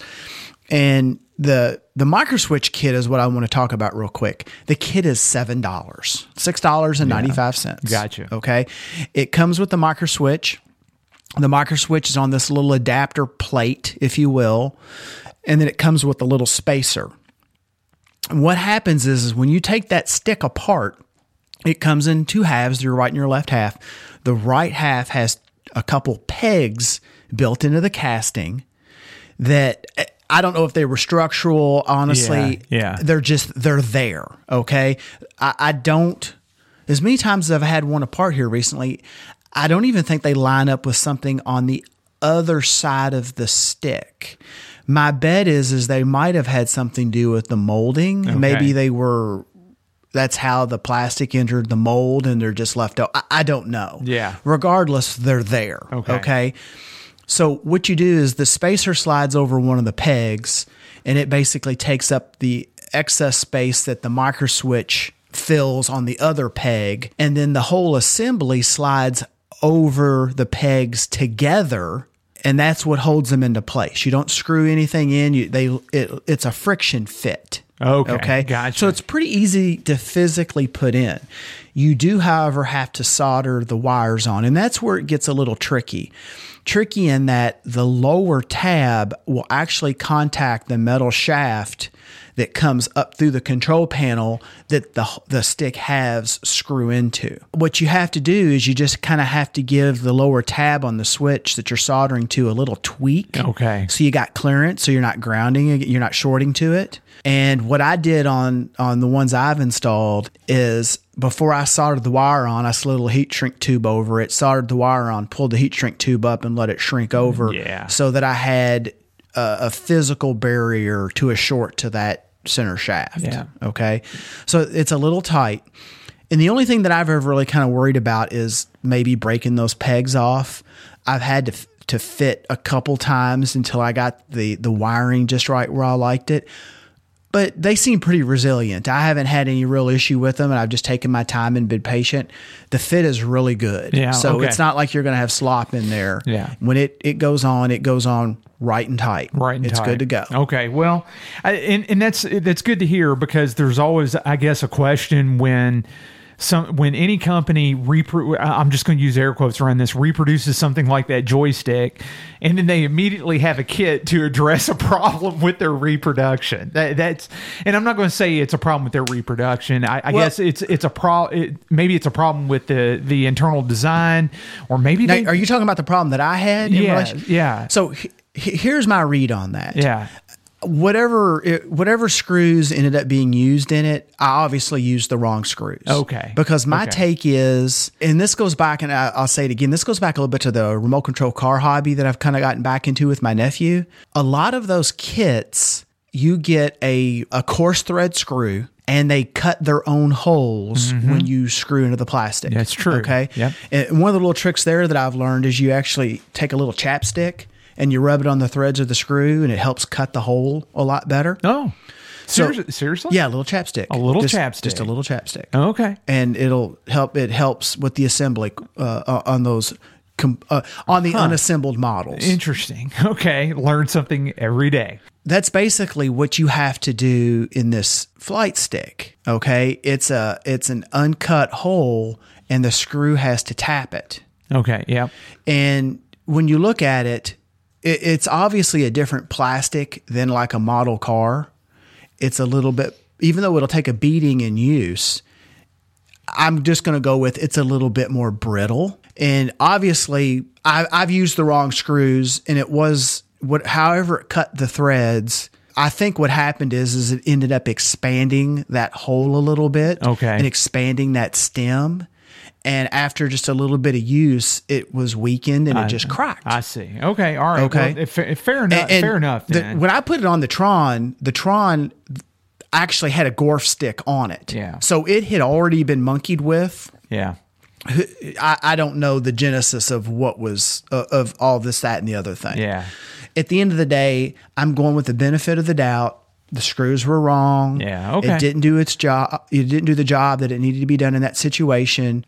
The reason I think this kit exists is Groovy tends to they tend to appeal to the the MAME market, the build your own game market, the not they're they're not in the restoration area per se other than they happen to make this stick. Yeah. So to me, that stick falls into their their flight stick section for somebody making a like a MAME cabinet or some other kind of cabinet or do your own you know yeah. build your own game or Right, right. Uh, a uh, um, a uh, scratch built game that someone's writing coding on their own on a Raspberry Pi or whatever. Yeah. So they're assuming that their customer doesn't have a Gorf or a Tron and they don't have that special little tab, little bracket and the, the correct length leaf switch that would line up with the trigger. So they offer an alternative. Okay. yeah. We're going to sell you the stick. We're going to sell you th- this button, this, you know, the micro switch conversion. And all you basically have to come up with is whatever you want to contrive for your base and, you know, take a mic and measure the inside of that stick and figure out what kind of shaft size you need. Okay. And you're right. done. Yeah, yeah. You know, build your own. So I think that's what the genesis of the kit is, honestly. You've tried them, you like them, as we often do. We wandered on topic. I don't know if I actually got the the whole thought out, but when I bought the last set of sticks that I that I purchased, I'd only purchased at that time one of the microswitch conversions because I wanted to try it out. And that's the one that's in my Tron. Yeah. Okay. And, and I'm sold on it. So that's why when it came time to correct the stick that my buddy now owns, what I ended up doing was I took his stick apart and I went ahead and flecked off the rest of those little broken ends. Yeah. I dressed it a little bit. You, honestly, you have to stick your head way up inside the game and look back into the stick to even see To even see it. Yeah. into the stick to see those pegs yeah. but I went ahead and dressed them so that you, if you took it apart and looked at it, it looked pretty darn nice. Yeah. Yeah. And then I converted it over to the micro switch like mine to, you know, resolve the issue that he was having. Okay. And I went another 24 hours and didn't hear from him. So, So everything's yeah. good. Well, actually, he went on vacation. so- Yeah. Well, let's Yeah. put it let's put it this way. If for something to fail after 24 hours, that that's just suspect right off the bat. Yeah. So, and I guess that's probably some of the some of the justification behind behind my my statement, or maybe, No, I maybe at least- understand. At least, my I- I- perspective. How about I, I that? agree. I, I I would also say that I'm taking a lot of this on my own nose. Okay, fair enough. You yeah, know. fair enough. Yeah, I mean, it happens to us all. Trust me. I'm a, I'm living example. I, I, I'm that, with yeah. you. I, I'm Yeah. not 100 percent sure. It, it did what it did, and it, at this at, the point that I was at, I had a couple options. I was fearful because of I didn't want to run into the same thing again. Is is was my deal? I didn't want to get another stick. Yeah. and then have the exact same problem. Yeah. So I was real happy that my buddy was like, okay, yeah, that's what he'd played my game quite a bit at one of my get togethers. Yeah. So I was like, let's go that because then that completely eliminates any other questions That it does. of what what the what the issue is with the screws. Yeah. Okay. Okay. All right, fair and enough. Here we are. But nonetheless, so if you've got one of these games, man, it's worth the seven bucks. Groovy has a few other things. If you're more of a collector, more of a restore person, that also would fall in our camp. If if you want to try to m- make the shipping kind of worth it, or if you got a couple buddies that that have those games as well, get a couple of the kits and just split it all up, and then just you Yeah. know. Yeah. I, I would say do it. Like I said, I'm going to do the Gorf as soon as I can, and I've already handed Whitney one of the kits, so he can do one of his games. I, and, and I'm I'm looking forward to it now. So yeah, thank you. All right, so here's the next thing I wanted to touch on real quick, and this this crosses arcade and pinball, and I've used this extensively in some pinball work here recently, and that is spending some of my money, Yeah. and not a lot, honestly, no, no, no, not a lot. on a darn good work light. yeah. Uh, Whitney was just looking this up in the break on eBay. So this should also be something that you hopefully you can get if you're outside of the US as well. What I'm talking about is this light, this work light from a company called Braun, B R A U N. Shaver company. Uh, yeah, like the shaver company, Just like the shaver company. spelled yeah. the same way. Spelled the same exact way. and it's the Braun 390 lumen work light, part number 63958. So don't worry about all that. We'll have links in the show notes. Where these have really kind of hit here stateside is Harbor Freight has carried them. I think because Whitney's, uh, mine actually came from eBay. Whitney's found them on eBay a little cheaper than Harbor Freight. I think this is one of the rare Harbor Freight. Fr- fright. Well, it is almost Halloween. It is almost Halloween. Yeah, it is. I think this is one of the rare Harbor Freight items that isn't a house brand type deal. Well, I was going to say the reason that it's so good and comes from Harbor Freight is because Harbor Freight didn't make it. Yeah. So, ba-boom. Da-da-da. Yeah, exactly. Sorry. If, if you've got a Harbor Freight, you know that they've got a handful of house names like uh, Chicago Electric, Chicago Pneumatic. There's one they've got over in their air compressor world now called Diablo, which I don't I don't know how of I don't know how the the dark names, I don't know how the Dark Prince Satan is is an air compressor branding. Yeah. Hilarious. Well, see, another speaking of that, like if you go over, at least in my local Harbor Freight, you go over the air, air compressor section. Yeah. they've got the the standard. You can tell it's kind of Chinese, yeah, kind of packaged fittings. Yeah. You know, and then right next to it, they've got another brand, and the brand name escapes me, but they are super nice and they're really inexpensive. The packaging is light years ahead of the neighboring Standard Harbor Freight branded pieces. Yeah. And I've bought some like the um I don't know exactly what they're called, the quick releases like that goes on the end of an airline, air hose. Yeah. I've bought a few of them and they are that's that's typically a commodity type thing, Yeah. really really cheap thing you Yeah. get. Yeah. They're really nice, nice Yeah. precision made. So there's Harbor Freight starting to bring in some other brands. It's good. and, That's- I think that's where good. this light comes from. Yeah. Whitney, you said you just saw that light on eBay for like 26 bucks? 26 bucks with with three like three and a half dollars shipping so you're still going to be in it for 29.50 to 30 Yeah, but it's to your door. but it's to your door let's say $30 to your door The normal price to Harbor Freight is 35 bucks. And then every once in a while you can you'll get a coupon if you're on their mailing list. I think everybody in the world is on the Harbor Freight mailing list even even if you're not in a country that has Harbor Freight. You, I've seen the coupon uh, because Oh, oh, yeah, yeah. You can be you can be in a hole in in Turkey and get Harbor Freight coupons. there are memes of the Harbor Freight ads. Yes. it is that bad. It's that bad. it, I go into Harbor Freight and they ask me for my email address. I'm like, I already get your coupons, and he's like, "What?" Well, if you don't, you know, then their then their reply is, if you don't give us your address, you'll fall out of the system and you won't get coupons anymore. You Yeah. won't get our flyers. I'm like, and I this is what blows their mind because I tell them this every time. I'm like, oh, cool. I'm not going to give it to you because I want you to send me less Yes. and they don't know what to do. They freeze. I, I get sometimes I get two copies of the same, if not three of the same booklet. Oh, anyway, I, I'll get them as well. I mean, I get so many coupons. I, I can't use them. people are like, "What are y'all talking about? Yeah. you're talking about a light or what?" Yeah, exactly. So it, here's the deal on this thing: you could get coupons. This is where I started. They'll offer one for like twenty bucks. A coupon for my kingdom. Yeah. Show But- title. Show title. right Yes. there. Yes.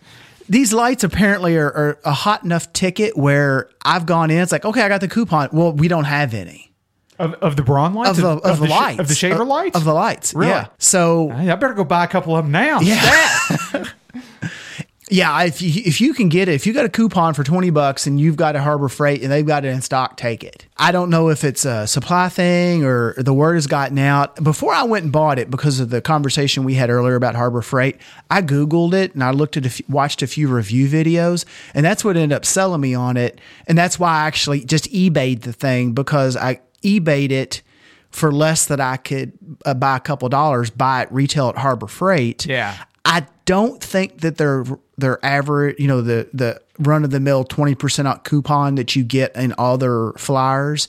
I'm pretty sure it doesn't apply to those either. Yeah, pro- probably not. I I, I'm- I remember man, reading. it's, it's too nice. Yes. Yeah. When I when I bought that thing a couple, I, I think I've had that thing at this point, Whitney, maybe not two months, maybe six weeks or so. Okay. I want to say I looked at the twenty percent off, and it had an addendum. It does not apply to this, this, this, Yeah. and Braun. Yeah. So yeah, there. So there you are. you're eBay's your best bet. yeah, it- especially if you don't want to. If you figure in travel time, Yeah. just the effort of having to go get it. But I, I, honestly, I just rather click click a few times and then just have it show up like four days later and be done with it, and then I'm on with life. You know. So, so what makes this thing so awesome? It's really solid constructed. Whitney's got it over there. He's got mine at, at the table. That's what he was playing with earlier. It is a COB LED light with a little mini LED flashlight on the end. So you you turn it on and you got bright. You hit it again, you got a little dimmer, and you hit it again, and you got the flashlight. So here's the cool thing. I don't know wh- what little bit of logic they've got in there, but you don't have to go through that cycle every time. So if you turn it on and you got it on bright and you use it for whatever period of time, I've never timed it. You turn it off, you go do something for a minute or so, whatever the timer is, you turn it back on a few seconds later. You don't have to go through that whole cycle. Oh, nice. It'll, it'll give it back to you bright. Oh, that's cool. Okay. Yeah. So it's not like you have to click, click, click, click, click, click every time to get whatever you want. It doesn't pick Yeah. up where it left left off. Because most every other light is is very um, stupid. In, Yes, in that yeah. regard. Yes. So it's got a round wand like handle, and then the cob LED is on like this flat bill, like a duck bill that sticks out the end, narrow, like plank, if you will. And it that rotates and it also bends uh, or, or uh, um, not bend it. What's the right word here? Tilts. Yeah, it, it- tilts up to like ninety degrees. and It's Yeah. got several little detents in it where it'll stop. It's articulating, is Yes. what it is. Yeah, articulating with detents. in the very bottom of it, it's magnetic, and it's a pretty darn strong magnet. I've used that a lot of times to reach up into a machine and grab a pinball. Yeah. it'll hold a pinball with no problem. Oh, it's strong enough. Wow. Uh, to like to empty a ball trough, like on a stern where you've got where it's got a a, a, a up kicker. You know, I'll reach in there and I can hit it with my finger, and sometimes it's hard to get in a rhythm where it'll actually sh- set it over in the in the shooter lane. It'll just fall back down in there. So I'll just I'll grab the ball with that light. Bam, out, clear the clear the ball trough. But where it comes in really handy is with that magnetic base, you can stick it anywhere. Yeah, that, that is that is nice. If you're in a video game, I don't know if I would stick it on the bottom of a monitor frame because No. it, it stands it's strong enough where I feel you might have to degauss it later. Yeah, It- I can see where it would affect Yeah. the monitor. Yeah. But I've taken that thing and stuck it to a little bit of, uh, you know, where, where I could wedge it in on like the base of a flipper mech. And then I can like the whole underside of the playfield. I've stuck it on the bottom side of a pop bumper assembly, just stick it right on there. Yeah. I've stuck it to uh, the bottom plate, like the reset plate area of a drop target assembly. And I can move that thing around and it, it'll light in a, uh, a pretty dark space. It'll light darn near the entire underside of a playfield. Yeah, that that is nice. It's really small as well, so I've used it quite a bit in in arcade games. Just take it, set it down. Like if I'm doing something and it's dark in the game and I need to get to the board in the bottom of the cabinet, it's heavy enough where it'll stand on its own. I've just stood at Yeah. the bottom of the game. Yeah. Or you can just turn it on and lay it in the game. It'll light up the ins- inside of the game. yeah, that- It- that is nice. And I'm I'm making such a big deal over this because I have gone through uh, several iterations of lights As have I. trying to find this is the best thing I have found so far. I, I've gone. Well, you know, have you seen the little pocket clip LED lights, Mm-hmm. Whitney, that take like two or three triple A's, and they've got maybe five. They look like a toothbrush. Yeah, yeah. Imagine a toothbrush, but instead of bristles, LEDs. Yeah, and and they've got a magnetic. shorter. ba- they- they're shorter, and they Yeah. got a magnetic base. Those are nice. Don't get me wrong; those are nice, but they're not that nice. No, I've gone through those, and you know, before I know it, I've got them clipped to my shirt. Uh-huh. I can't get them stuck to something where I can get the light in a right angle I like. Yeah. I'm holding them in my teeth. Yes, and that, it's a that me. Yes, me as well. and I'm like, this doesn't work. Yeah. And then I've gone to other rechargeable lights that just with like little hooks that hang and they just I've thought about I've I've had plug-in desk lights I've put in games it just it just didn't work. This thing has been unbelievable. yeah, And it's it's nice. I, I bought the first one as a trial. I think you said you're going to buy a couple. I, am going to buy. I'm- I'm gonna buy. I'm going to buy at least another one. yeah, The other thing that's really cool about this is the way it's powered. It it charges via USB. It comes with a cable, just a standard USB cable, but you'll have to get you'll either have to plug it into a PC or plug it into a phone charger or Yeah, something. something. They don't give you the charger. But the cool thing about this versus the, its competitors, there's a few other lights in this market that cater more to the automotive industry that are twice as much. This thing takes a standard battery that you can remove, and this battery is the it's a the standard part number is an 18650 what you have to know is there's two versions. There's one with a little button on the top, you know, like you have on like a double A battery. And then there's another version that's flat on the top and the bottom. That's got the button top. Yeah. Okay. Okay. So imagine a double A battery sized up by like three. That's about what this thing looks Yeah, like. yeah. Okay. But they're an industry standard battery. They're very common for people that vape. They're using those vape pens Yeah. You can get those batteries. You can get a couple Samsung or LG branded batteries with a little charger for under 20 bucks. You know, you can charge that. You can have that thing on a USB charger and you don't you don't have to worry about the thing dying and then being out of pocket while it's charging because it's sealed and has some kind of proprietary setup in it. You know, the, the thing about it is, is I can see very quickly moving over to this as like a standard for lights everywhere Yep. because I could swap batteries, I can charge batteries, I can charge these things, you know, have one in a vehicle, one in your toolbox, one around the house, you know, all that kind of stuff. And you you you'd always have batteries for it because your batteries would be useful in all of them. The other the old This is a gateway drug, is what this you gotta is. have those everywhere. Everywhere. Well, you've got me thinking too. The old lights that I was using before that, they were they were USB chargeable. They were sealed. In that, I mean, I guess if I took them apart, I could get to whatever the battery was. Yeah. That you just unscrew the base just like a flashlight. yeah, and it's know? done like a Maglite, and it's done. and they uh, didn't have a magnetic base, da, da, da, da, all this other stuff that I already mentioned. I've got them upstairs in my back room on a charger as like an emergency light. Mm-hmm. I'm probably good now that you say this. I'm probably going to end up if I'm going to buy one, I'll probably buy two or three. Yeah. and keep them around the house. That's exactly right. because you put a you put a two or three dollar cell phone you you marry it with a two or three dollar aftermarket cell phone charger from the bargain bin at your local Walmart or equivalent Yeah. And you can leave it in the laundry room. Yeah. Or wherever. or wherever. Yeah, it's. I'm telling you that, that They are right there- really- that, am- that's the find of the show. I really right like there. that light. Yeah. So can you yeah. tell I like that light? Oh so, yeah, yeah. You, you can probably tell I'm enamored with the light. So you put some notes in here too. You have this, this a, a craftsman. Yeah, so so here's so here's a second one that I picked up this month just to try it out. And and I and I do have to admit I am a flashlight junkie, okay? And and I'm I'm I'm a closet flashlight queen, okay? When it comes to all this because I've got tons of flashlights and and that is something that I have never ever felt bad about buying because it's like you will always have a use for a flashlight, always. And so uh, I did pick this up at, at again at Lowe's, and this is a Craftsman, and the model number on this is a CMX LAAF1. Now this is a 1,000 lumen LED work light. Okay. Now the thing about this is that uh, it, it is it is So this sounds like it's a little bigger it- at a thousand. it's, it's bigger and it's definitely brighter. Than, it's definitely brighter than the Braun.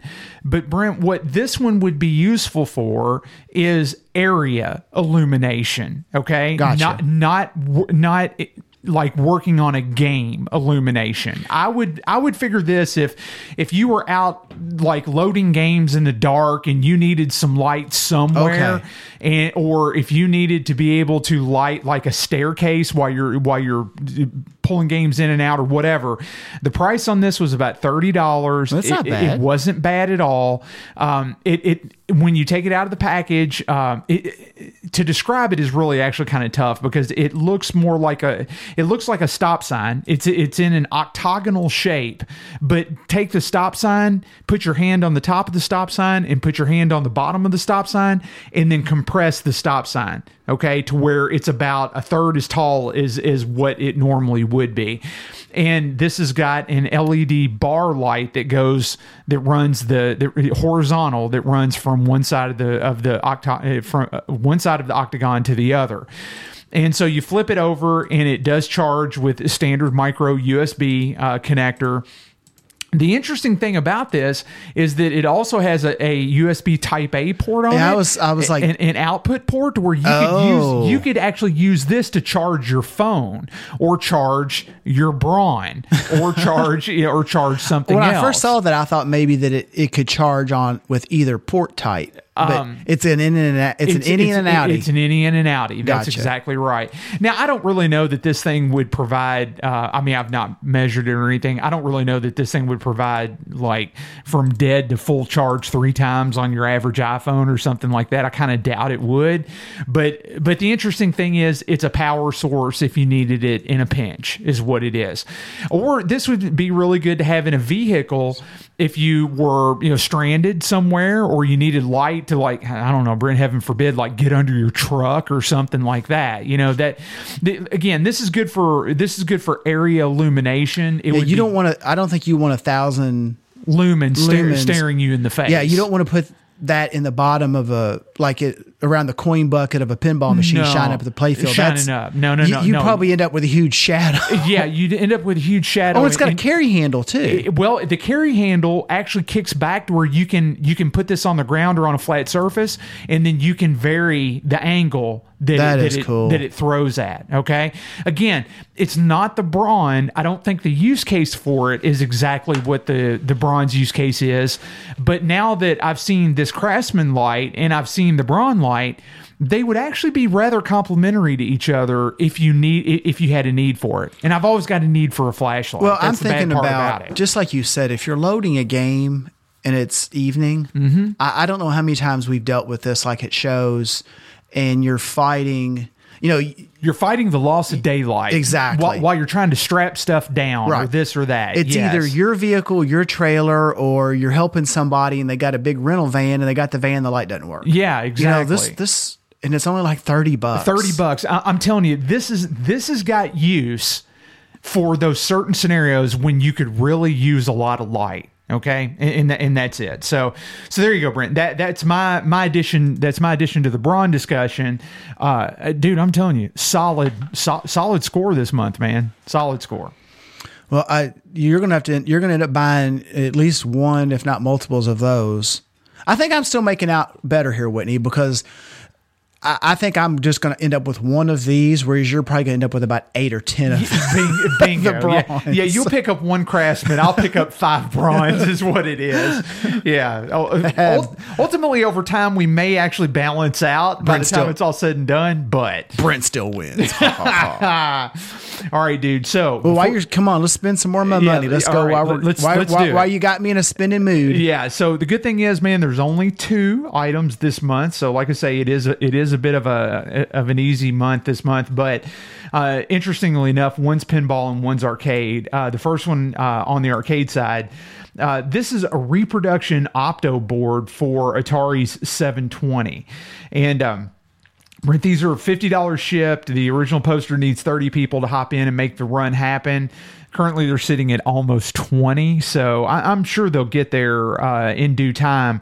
But uh, this this is interesting. Uh, we'll have a picture of it in, in the show notes, but it is a drop in replacement for the original with all of the, um, let's just put it this way, with all of the issues modernized up. Okay, probably the best way to say it. Does that board have? Is it common for issues? I'm not. Uh, as as I understand it, it is one Okay. of the most common failure points in that game. Yes. oh, yeah, see, yeah. I have no. I, I've played one. It was at at Logan Arcade, and when we were there, when he was that four years ago? At this yeah, point? it's, it was four years ago. Yeah, I, I am not up on 720 at all. Uh, when I first played it, I didn't understand the joystick. I thought the joystick was broke because it's at that odd angle and it spins. and it spins. That's exactly right. Yeah. I, I think 720.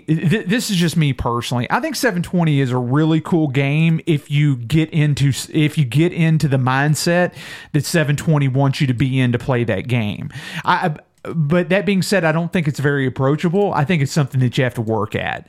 But uh, for me, I think it would also be fairly rewarding if you, uh, you know, if you if you stuck with it. So I think it's a cool game, but I, I just, it's probably just not everybody's cup of tea. But but that being said, there's uh, we'll have a link to that in the show notes if you're uh, if you're curious on on hopping uh, hopping in on that. And then the other one, Brent this is something you are going to need. Okay. This is an accessory for the color DMD. Okay. So if you have a newer stern that has the angled metal speaker panel, okay, and I'm looking at you, Ghostbusters, I'm looking at you, Star Trek, I'm looking at you, either ACDC or Iron Man Vault Edition. I'm looking at you know I'm looking at at all of the all of the games that are quote unquote recent releases from Stern. Kiss would be one of them. Um, I think they've done away with it at this point, haven't they? th- th- not not the metal speaker panel. They've done away with the wood speaker panel. but the angle. Is Oh. the angle still in them? have they done away with the angle? I, I'd have to look. I thought somewhere around Guardians they did something. I know they did something different with the lower cab and the start button. Well, Guardians has the LCD in it, so maybe Oh, they did away yeah, with the angle yeah. when they put the LCD Yeah, in. no, duh. You're absolutely right. Yeah, so Yep. so I think this angle panel is for all of their quote recent games that still have DMD. So in my mind, that's Iron Man and ACDC Vault, probably Star Trek Vault. I know it's definitely Star Trek. It's probably Kiss. It's probably Game of Thrones. It's probably The Walking Dead. Well, I don't know. It may not be The Walking Dead, but um, but then then again, there's there's also Ghostbusters and and and uh, and so on down the line. But if you if, and I'll post this in the show notes, and I've got the before and after pic, the before and after pictures in in our show notes, Brent. But if you install the color DMD panel in any of the games with a metal speaker panel with, the, with that has the, the the angle or the tilt, Mm-hmm. you've got a very obvious space. That, that if you you don't see it while you're looking head on to Oh, the because game, the DMD is a little bigger than the the, the, color DMD is bigger than a than a DMD. by far. So you can't you can't match the angle, otherwise it starts to cut into other stuff. Uh-huh. It'll either it'll either cut into other stuff or or it just wouldn't it just wouldn't display properly so it's mounted it's mounted vertically. It, it is, and it's mounted back a little bit. Okay? Okay. Now, what this spacer does is this is like a foam gasket that sits in between the metal speaker panel and the color DMD display, and it completely seals that gap. Okay, to where there's number one, no light bleed. I mean, I can do this with spray foam, Whitney. If- if- well, I, I, I, get I get that. Okay, I get Look, that. spray foam, a little black spray paint. I can do this. I get that. I- give it a run. Let me know what you get. But I did get it. Um, but but the big thing is is that this is there to one stop the light bleed. Number two, um, essentially just finish the finish the install off in, in a very professional manner. So as I understand it, these will eventually be offered on the Color DMD site themselves as as an accessory for uh, for purchase when you when you buy the display. So anyway, they're they're twenty dollars. Um, it's foam, but it, it but it has been uh, it has been cut and and it has been sized properly. Yeah, nicely The- cut. Very nicely cut. The OP went through like several iterations, or I'm sorry, OP. The original poster of the thread, the person offering these went through several iterations of the gasket uh, before before he was satisfied with it. It it is a as far as gaskets go, it's it's it's a high it's a it's a high functioning gasket. How about that? So, so yes, it's a high functioning gasket. So, um, you know, that's one thing that I've noticed about mine. I mean, I've got color DMD in my Star Trek and in my Iron Man, which is a Vault Edition. So it does have the metal speaker panel, the angled speaker panel. That's the one thing that I noticed right away is that huge gap that that it de- it never really bothered me uh, when when the lights were up, but when you turn the lights in the game room down and and then you get the the the after effect glow off the color DMD panel itself, you do get a lot of light bleed inside that speaker inside that box. So this gasket uh, is is there to to help that out. So that's it, Brent. That's all I got for spending your money. Honestly, dude, it's kind of a poor show. If you want to know the truth of it, it's poor show. No, not a poor show. It's a poor showing. Poor showing. Yeah, poor showing. How about that? Well, So- hey, I, I walked out of this with a lot of your money spent, and you spent some of my money before the show inadvertently. so fair- fair enough. I don't. So- I think it all washes yeah, out. it's end. lick for lick. You know what I'm saying? Is is kind of how that goes. So, hey, Whitney, let's move on in. Uh, let's take a, a little break, and then we're Yeah. going to move on into news and feedback. I know we're going to talk a little bit about Grand Ole Game Room Expo. Yeah, yeah. Uh, we're going to talk some video and pin stuff, some new Yeah. stuff that's out on the market, and Do a little uh, feedback as uh, well. a little feedback. Yeah, sounds like a plan, man.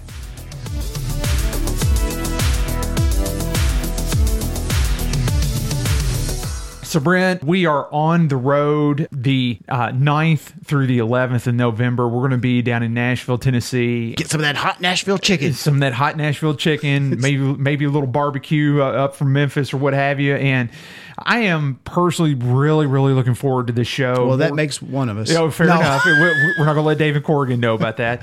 No, Oh. but- yeah, yeah, Does he listen? yeah. I think so. yes, yeah. There he goes. We're now now we're down one. only I knew someone Yeah. that could edit this show. Exactly. Now, now we're down one, Brent. Thanks a lot, man.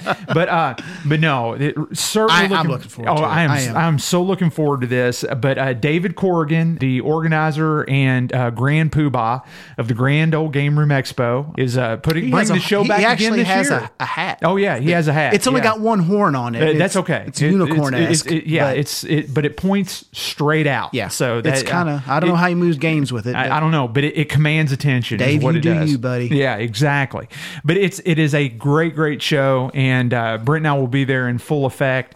And uh, we're we're speaking th- this uh, this time around, Brent. Believe it or not, we've been asked to come back and you know uh, control the collateral damage and and uh, throw on a couple of sessions. How about that? Uh, I'm uh, I'm excited for it.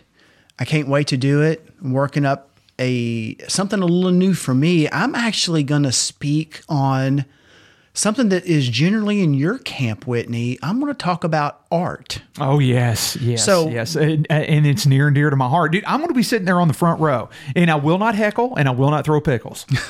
well, then I'm not doing it. Oh, well, darn it. Okay. I am out. Okay. So do I have to heckle or throw pickles or both? Yes. Yes. Okay. Fair enough. All right. Uh, gr- hey, Grace, we got to stop on the way home and get pickles. and and uh, Okay. and some cigars. And some Yeah, cigars. yeah, Yeah, Okay. Fair enough. So I've titled this Gaming and the Art of Imagination.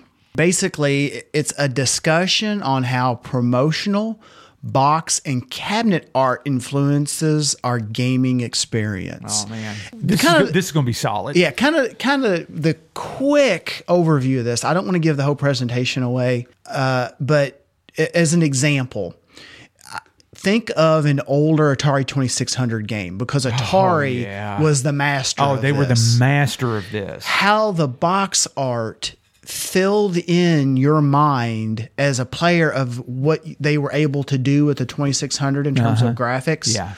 How the box art filled in what you were doing on screen Yeah. to help you visualize that. Yeah. And in fact, I would even go so far as to say I depended upon that box art to help me have a better time with the game. Yes, absolutely. Yes. Many a game that I had borrowed from somebody, you know, when we wrote back in the day trading tapes, you know, Yeah. you trade a cart and if you didn't have that connection to understand what you were seeing you really didn't know this also extends in keeping with the atari theme this extends into the arcade like think of centipede Yes. many people didn't realize that your character your avatar is an archer until you Yeah. see the side of the game and you've actually got an archer with an arrow and the centipede attacking him so that that's kind of what I want to discuss is in these classic games. And and pinball is is all about this how the art changes your perspective, drives your perspective and how the ball isn't just a pinball, it is your character, it is your avatar. You're doing things with that's it on that's the play that's exactly right. And i think that's really worth digging into in this session because there's so many people that maybe they're new to pinball and maybe they just never really got into the rules. They just batted around or maybe they don't even understand that the rules tell this the rules in the story are complementary to playing the game. Yeah So that that's going to be my discussion. I'm going to, Oh I'm yeah, going I'm to touch looking on some console stuff. Yeah, I promise when I th- when I throw the pickles, I will miss your head. Okay, Well, I promise. This is not going to be any fun at all. um, we're gonna, I'm going to try to get some examples from some uh, uh, some promotional examples, like some stuff out of Replay Magazine and Okay. the like. Yep. I'm going to try to do that, but definitely box art, cabinet art, and then playfield art. I will be so looking forward to that, Brent, because you, you touch on a subject that's near and dear to my heart. Because for for all the things that you mentioned, and I'll even go so far as to say, when it was time for the Activision titles to come into play, and you saw that wonderful rainbow, uh, that wonderful rainbow swoosh on the Activision boxes that that imparted motion and activity, and that was the that was the you know that that's what you were going to be doing with the game, and then you get into the NES titles where they felt so much more quote arcade arcade true you know and things like that. It- I don't know. You get up to the SNES boxes they're just they're just all beautiful. We people just don't realize just how beautiful art we have in this hobby. It, it's amazing. I think from the console side, yeah. Atari 2600 stuff is there's all kinds of stuff to pull from as examples. Oh, yes. And uh, my my next go to would be Intellivision. yeah okay Because fair, like oh, said- fair enough Yeah, I never well- had one but okay yeah Uh, well, it kind of their their graphics were better. there is better But you still had to fill in a lot of those gaps with Yeah, your mind. that's true, you know? yeah.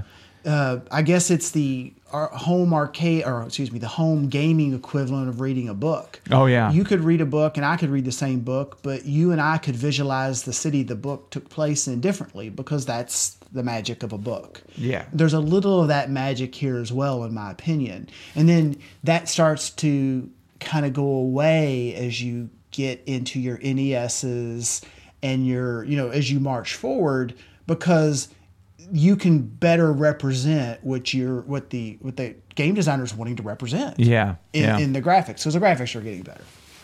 Well I- I'll say this it's going it's going to be a solid session Whitney, what are you going to talk about? Well, I, I'm, mine is going to be uh, highly controversial. Oh, is it? Oh, there's no doubt about it because uh, I'm going to spend my hour.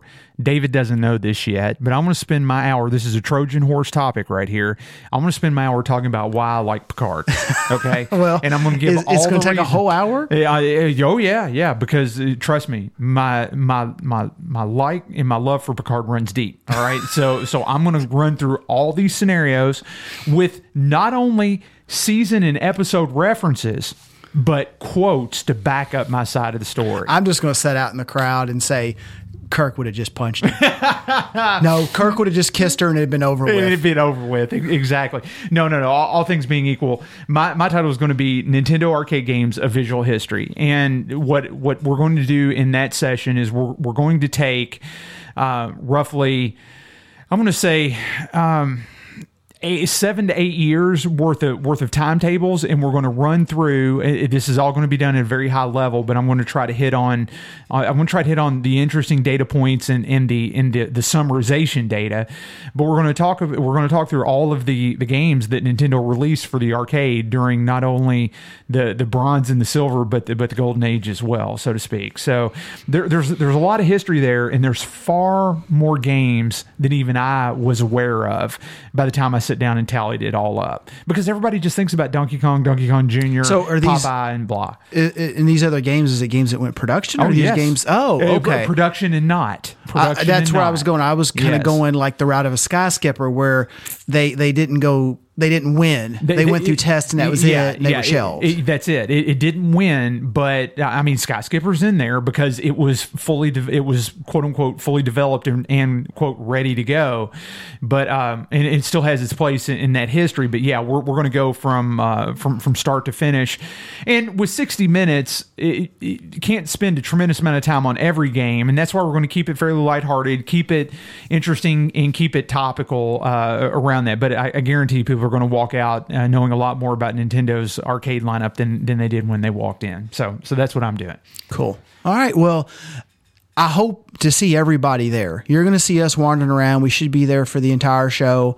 I'm actually going to try to come in a little early so I can I can lend a hand where possible. That's cool. And like I said, Whitney and I were, were slated to be there Friday through Sunday. Yes. Oh yeah. Yeah. For sure. And uh, we're going to be doing, I'm sure we'll, I'm hoping, I don't want to put words in anybody's mouth or assume anything, but uh, usually we get together with Adam and JP. Oh, I, I so From hope, I Podcast so hope we do. Yes, I yes. did hear from JP this week. He asked if we were coming down. Yeah, good deal. So uh, um, uh, usually we'll get together and the four of us will sit down and have a rambling arcade video, pinball, Yeah. music, movie, uh, geek pop culture conversation. I'm look, I'm so looking forward to it. Oh, it. I am. I am.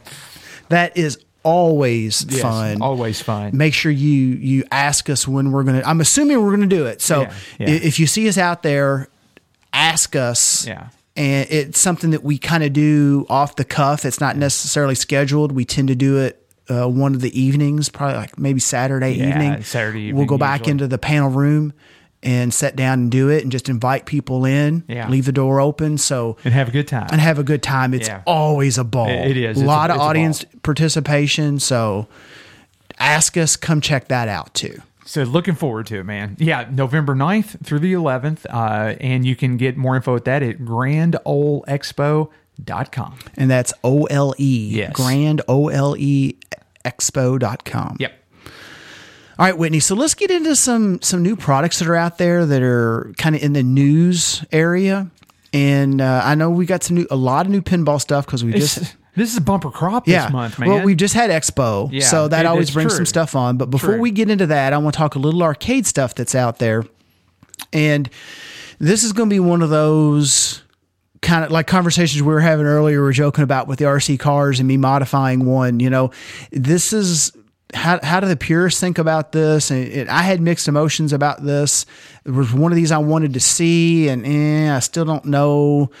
And, and this is the the arcade one up games that are starting to pop up everywhere. I mean, are you considering getting one?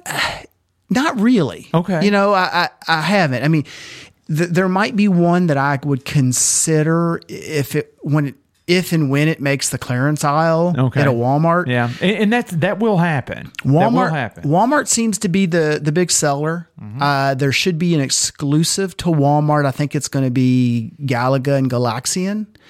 And I know Best Buy is getting them. So here, here's what I know of them. And this is thanks to a YouTube wormhole. Okay. Okay.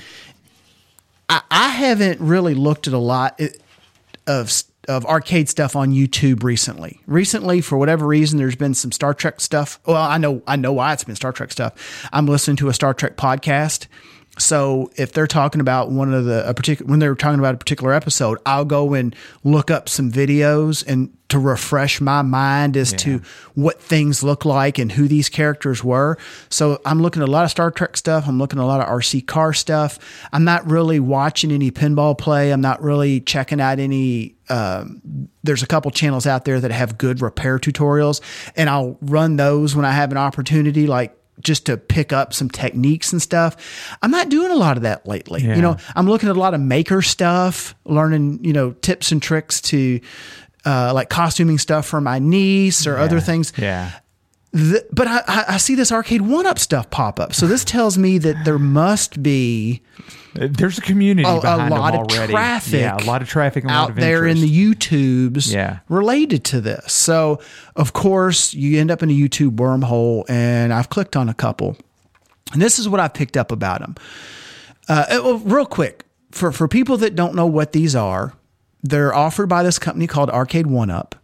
They are what do they build as Whitney half size? yeah, half half size ish. they're about half size of a of a classic arcade, like 19 inch monitor Mm-hmm. Yeah. arcade cabinet. Yeah.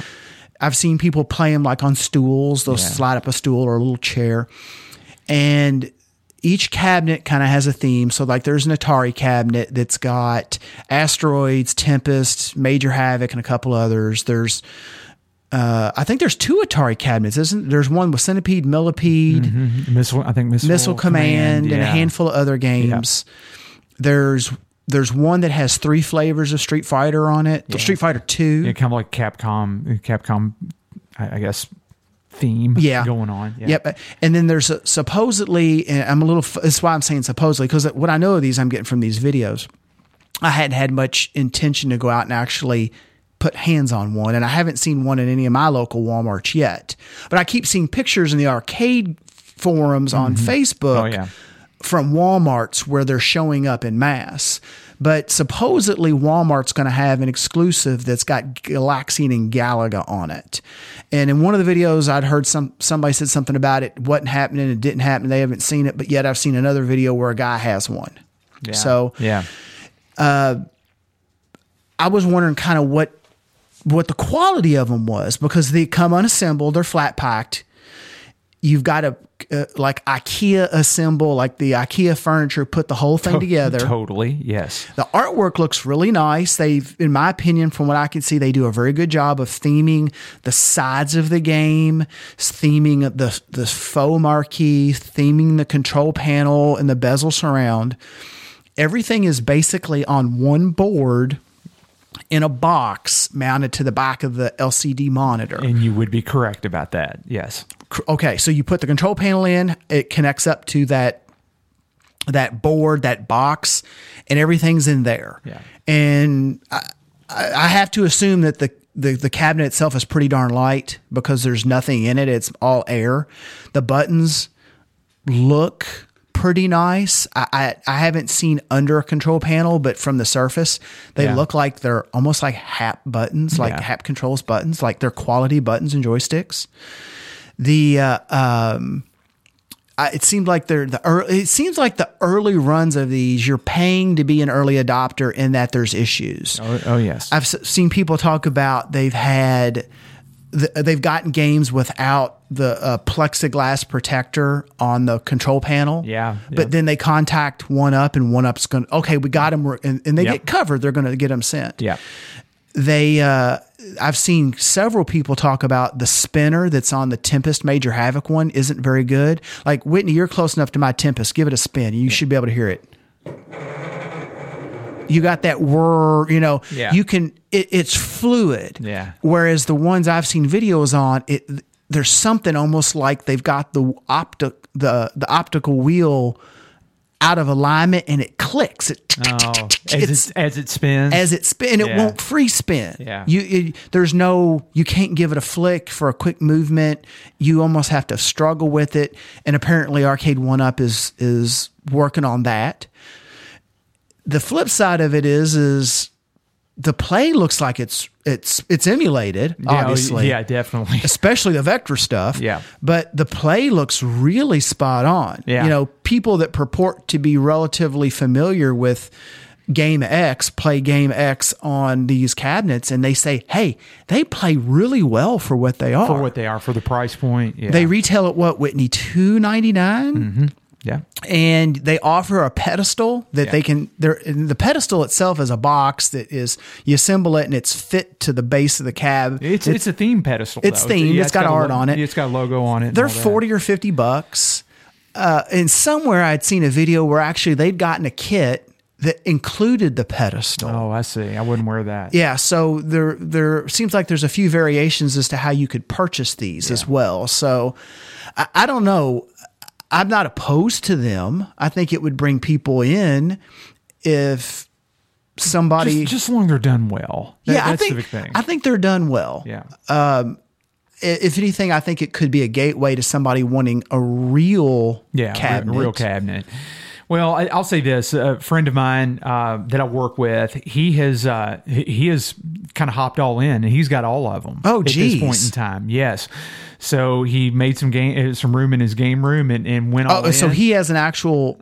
Does he have a game room like this? Our type oh, of game yeah, room, yeah, or yeah, like yeah, yeah, like a yeah. ping pong table? No, game no, no, room? no, no. Like our type of game room. He's got he's big into the pins. Okay, and so he he he's got a cabaret, um, you know, Bally Midway cabaret, and so he wanted to have a bit more variety on the arcade side without devoting so much pin space to a bunch of arcade games.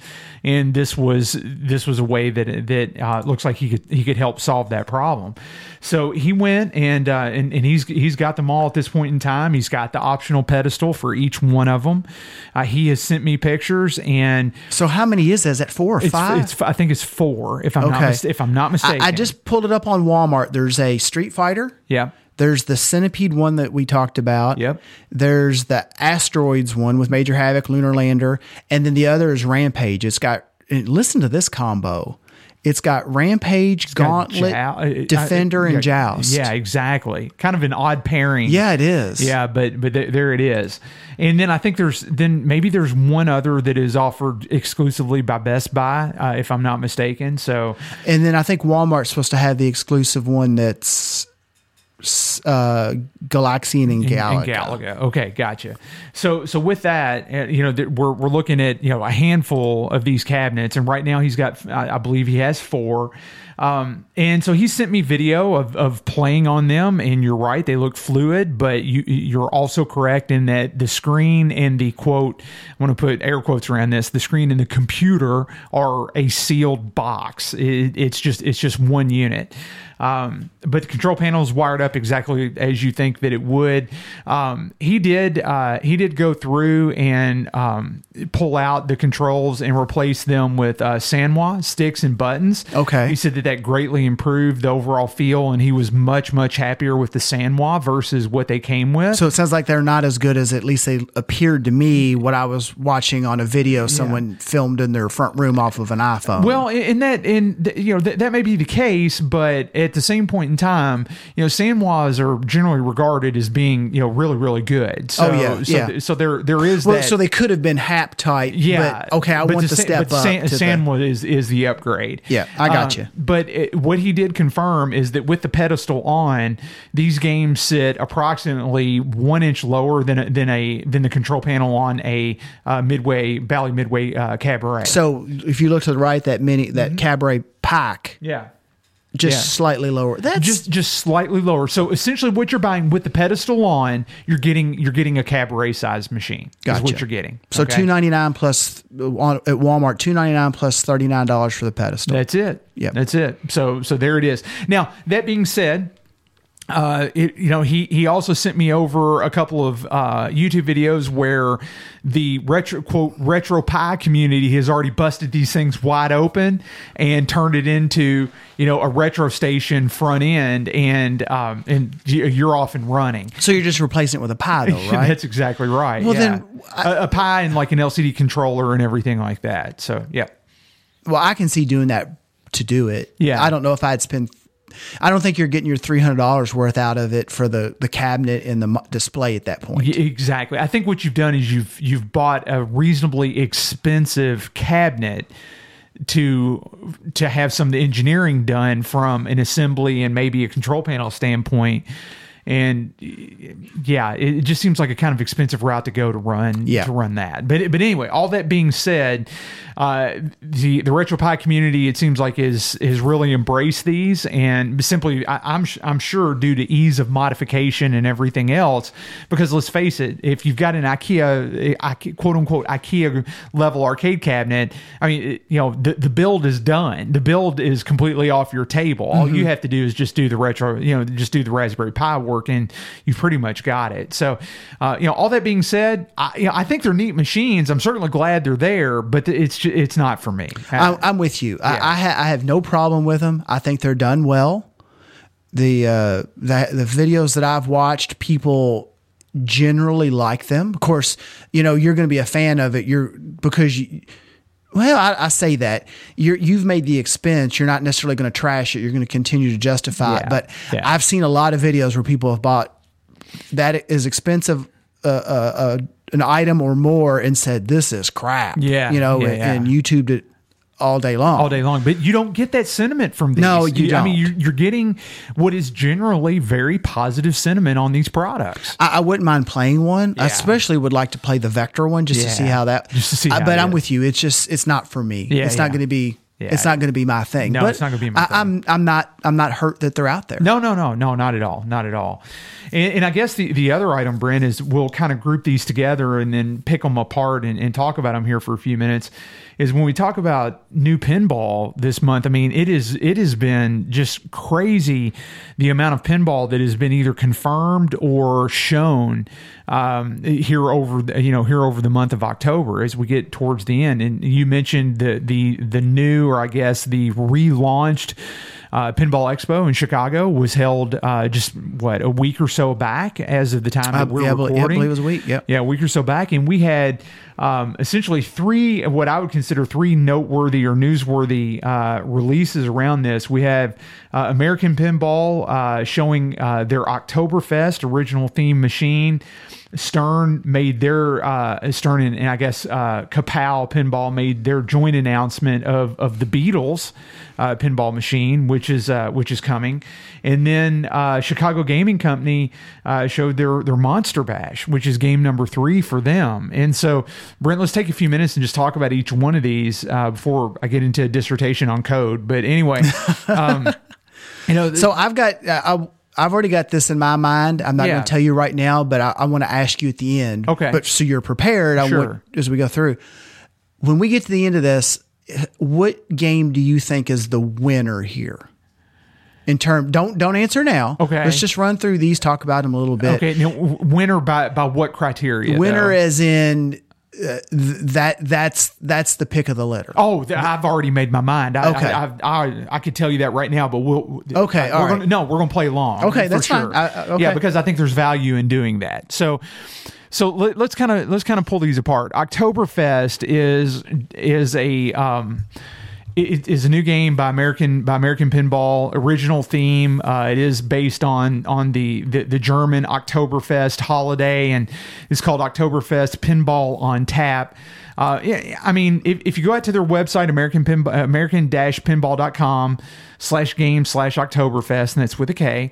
Um, you can you can see all you want on this game. Um, it, it's I mean, it is a good looking. Is the K game. supposed to be The, like the, the K is supposed to be a K. Well, as in, I, I, you know, I, when I think Oktoberfest, I generally think of it like is it a German thing? Yeah. Is it spelled? That way, It is okay. Yeah, yeah. I was like, is that a licensing no, thing? no, no, no, Or- no. Okay. That, that that's like a that's like a holiday spelling or Okay. that- how it's spelled from from from the, from the German standpoint. But I, I mean, this is a good looking game. Uh, I, I mean, I applaud. I, I just so applaud originally the original themes in this day and age.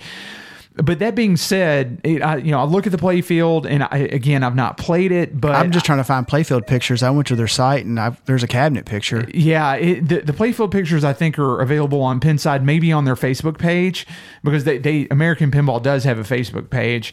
Um, I'll mean, why the- would you put it on your own website?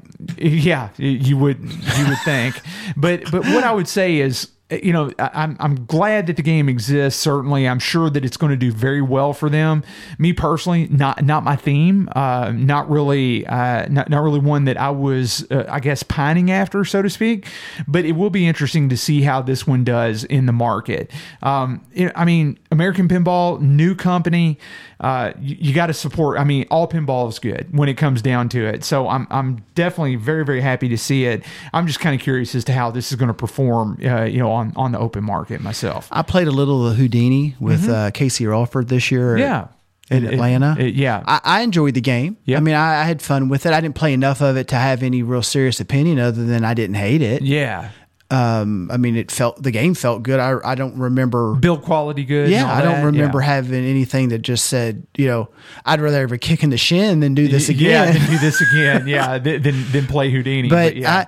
I, I, and I understand the, the the Oktoberfest in that it's there, there's probably no licensing issue with it. This is Exactly. This was- is a pseudo, Yeah. uh, unlicensed thing. yeah, you know? it's it's like making a pinball game based on Christmas. right, like know? a pseudo yeah. non IP IP IP what IPA is a beer. Uh, Uh, no IP infringement. IP, yeah, yeah, It's, uh, there's no IP per se Yeah. involved in this, so it's an Exactly. originalish type game. yeah. So I, I can understand the appeal of that. Um, okay, all right. Yeah, yeah. It, like I say, you just have to just have to wait and see how it does. I, one thing that I do think is interesting, though, and this is the power of social media at play, is that the back glass art, uh, as uh, as shown up until this point. Uh, it, it has got uh, has got a, you know a, it's in a pub setting. It's got a couple of ladies that are that are dressed in October general Oktoberfest fair, um, you know, working in a pub and everything like that. And then it's got some some gentlemen they're they're dressed as well, and, and everything is as you would see it. But there's there's a monkey on the back glass that that for whatever reason he's He's like he's wearing little lederhosen. yeah, he's with the- wearing little lederhosen. He's got a little cap on, and his hand placement is just not proper, I guess. And um, and it's it's interesting because there's there must have been enough backlash on social media that American Pinball actually put a post on their Facebook page saying that they apologize for offending anybody, and they're going to change the back glass art. Which I, I mean. I I guess in and of itself, I don't know about you, Whitney, but I'm wholly anti-monkey. Well, the thing about it is, is it's like, it, it's you know, not it, it's weird because it's like, is, is It's weird all the way around. It's weird all the way around. I, I mean, quite honestly, What's the monkey have to do with anything? no- nothing, unless Not just not only what he's doing. yeah, but it, a monkey in lederhosen, uh, I guess, is okay. but it's just it's a weird thing to put on the back glass. But it's also weird that we as a society have become so sensitive to and, and being offended so easily that will pressure somebody into doing that. And then what do they do? They they relent and and they change it. I I don't know. It, it's a social commentary that I don't know that this is the right podcast for. I just think it interesting that it happened. I I looked at it and I was like, I, I don't, I'm not a fan of that. It's not offending me per se. Yeah. I don't get the monkey unless Yeah. there's something else to do with monkeys throughout the rest of the game. I don't know. But I, I don't know. Is anybody taking a look at some of Python Anghelo's artwork? Uh, I know. This is nothing. This is nothing. Yeah. Yeah, exactly. Well, all that being said, the game uh, preliminary pricing is $7,400. So if you're interested in Oktoberfest, then uh, then definitely take a look at their website, find them on Facebook. And, um, and yeah, I, I mean, that's. Again, new new pinball is good pinball. So in, in that regard, I'm I'm all for it. The next one, Brent, the Beatles. Okay. Now, you and I, yeah, exactly. Yes, you and Brent, wake up. It's the Beatles, Brent. Yeah, okay, Brent, wake up. It's the Beatles. Yeah, exactly. Oh, Yeah. wait, hold on. Yeah, sorry about Wait, that. I'm yeah. over here not caring. Yeah, well, it's I, I'm, I'm going to tell you truthfully, it's it's going to be tough enough for me to get through it as well. Okay, but let, let's just put it this way. Uh, I, you know, did the beat did the Beatles deserve their machine? Sure, they they deserve they deserve their machine. They were they, they had such a prominent place in in in society and in music and all of that. There, I, I'm not discounting the importance of them as an entity in any way, shape, or form. Oh, neither am I. I, I, all I can say is I just don't think that there was any any more way to have such an underwhelming announcement than the way that it, the way that it was done. The, the the teaser video or the video for for the Beatles Beatlemania pinball was just so low energy and so anticlimactic and despite the fact that it is a throwback game design wise, this is a this is what most people are calling as a rethemed Sea Witch. I've seen some side by side pictures. It's not exact, But but, it's- it's, but it's so, close. It, it's it's like you had all the pieces sitting on the table and Yeah. you just nudged the table a little bit and everything nudge- shifted a ju- hair. It just everything shifted a little bit, and and so this is a you know single level playfield, no ramps, no anything. That it looks like they added a magnet at the top of the playfield. I mean, and then a- then a Elvis spinning. Elvis even had a, t- a multi-layer playfield. Come on. Yeah, and and then a spinning disc and everything like that. But but with all that, Brent, I mean, it's just one of those scenarios where um, it, it's it, it's definitely throwback pinball, and, and I have to ask myself, you know, it's timed so that you know this is coming after the release of Total Nuclear Annihilation. I kind of wonder, you know, what the product development and the lead cycles are. You know, was this was this planned? You know, after seeing how well TNA did in the marketplace, was this the original vision for the Beatles, or uh, You mean in, in relation to TNA being a single level game? Exactly, yeah, and being quote a modern classic, a modern classic layout, and, and, you know, and, and there's there's a lot of questions there. I, I don't know that that we'll ever have answers to, to any or all of them, and that's fine. It's just one of those scenarios where it, it's an interesting choice for this game uh, and for this theme when you look at uh, when you look at other music theme machines that, that Stern has if done. you if, exactly whitney you, you look at the beatles you finally get i'm sure that this was not an inexpensive license oh no, I doubt it was. From a pure business perspective i mean they're limiting this to what 60 what what's it say here 1964. 1964 units Yeah. from a pure business perspective you could have taken that theme that ip you could have given it the treatment that you had given A modern a modern machine. uh, a modern machine Uh-huh. and that thing would have been nuts nuts. It been Absolutely nuts. nutso. That's I, exactly right. I'm with I, I I have nothing to say other than I just don't get it. Yeah. Yeah. And, and that's pretty much where I'm left at as well, unless the goal from the get go. Uh, through through the designers was to say we're going to take a 1964 ish theme and uh, and we're going to release it as a 1964 ish pinball but uh, naturally today made with made with modern components LEDs and everything like that I get that but but it just doesn't feel like it really benefits from that Yeah. that that's the issue with me it- the the 1964 thing definitely ties into the art because when you look at the when you look at the old boys there, it's the early Beatles. Oh, yeah. with- they're all dressed alike. It's that classic band look from that era. Yeah. you know they hadn't gone off to India yet and learned how Yeah, to try play. to find themselves yeah, they haven't that. done all that stuff, and yeah I I just don't get it. Yeah, yeah. I- and I don't. well and, and maybe we don't have to And- Is there a that- price out on this thing yet? Uh, no, no, and speculations all. I mean, and, it, the, the prices are, are just the price speculations all across the map. I mean, with with the diamond edition and and and the the other editions that are going to be available, there. I mean, pricing has been rumored, you know, north of 10k. Yeah, And- that's what I've heard and even, too. and even going higher than that. So. We'll, we'll, we'll just have to see. So the verdict's out on that. More to come uh, from from I'm sure Stern and, and the industry and, and the public on on thoughts and, and everything along those lines. But interesting to see it nonetheless. Now the third one is uh, Chicago Gaming Company's uh, third uh, entry into the field with the re-release of Monster Bash. Now this is coming in three trim levels: a classic, a special, and limited. Uh, the pricing on that is six thousand at the classic, seventy three hundred at the special, and then the limited edition is eight thousand.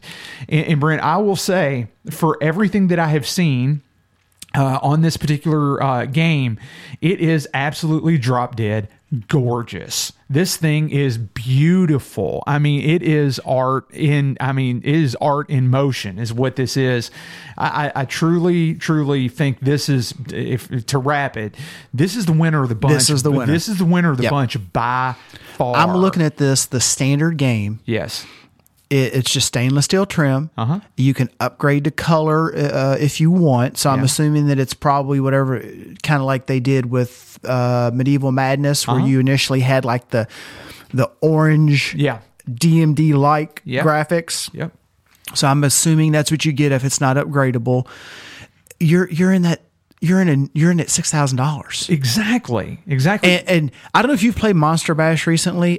I haven't played Monster Bash since we interviewed and helped me with. Uh, uh, we, it was a gentleman we interviewed probably the first year of the show. Across the bridge, Uh-huh. oh, Larry Pavey, Pavey. Larry, Pavey. Larry Pavey. Uh, he had a Monster Bash, and Yeah. he. By the time we finished the interview and we got to play some games, it was pretty late. So we we were kind of hurried. Yeah. That's the last time I played a Monster Bash. Yeah. Same for me. There's recently been a Monster Bash coming to Rec Bar, Uh-huh. so I've gotten to play some games on it. Yeah. and I see why that's a fun game. oh, there is no doubt. There I really no think doubt. I, I don't I don't like Attack from Mars. Attack from Mars, I don't particularly I don't get it. I mean, I get it, but it's I don't understand the the craziness that surrounds it. That's also driven its price. yeah. Monster Bash, I see Yeah. Well, here's the thing. Uh, six grand. six grand. New. New. In a box. Done. Done. Out the door. Done.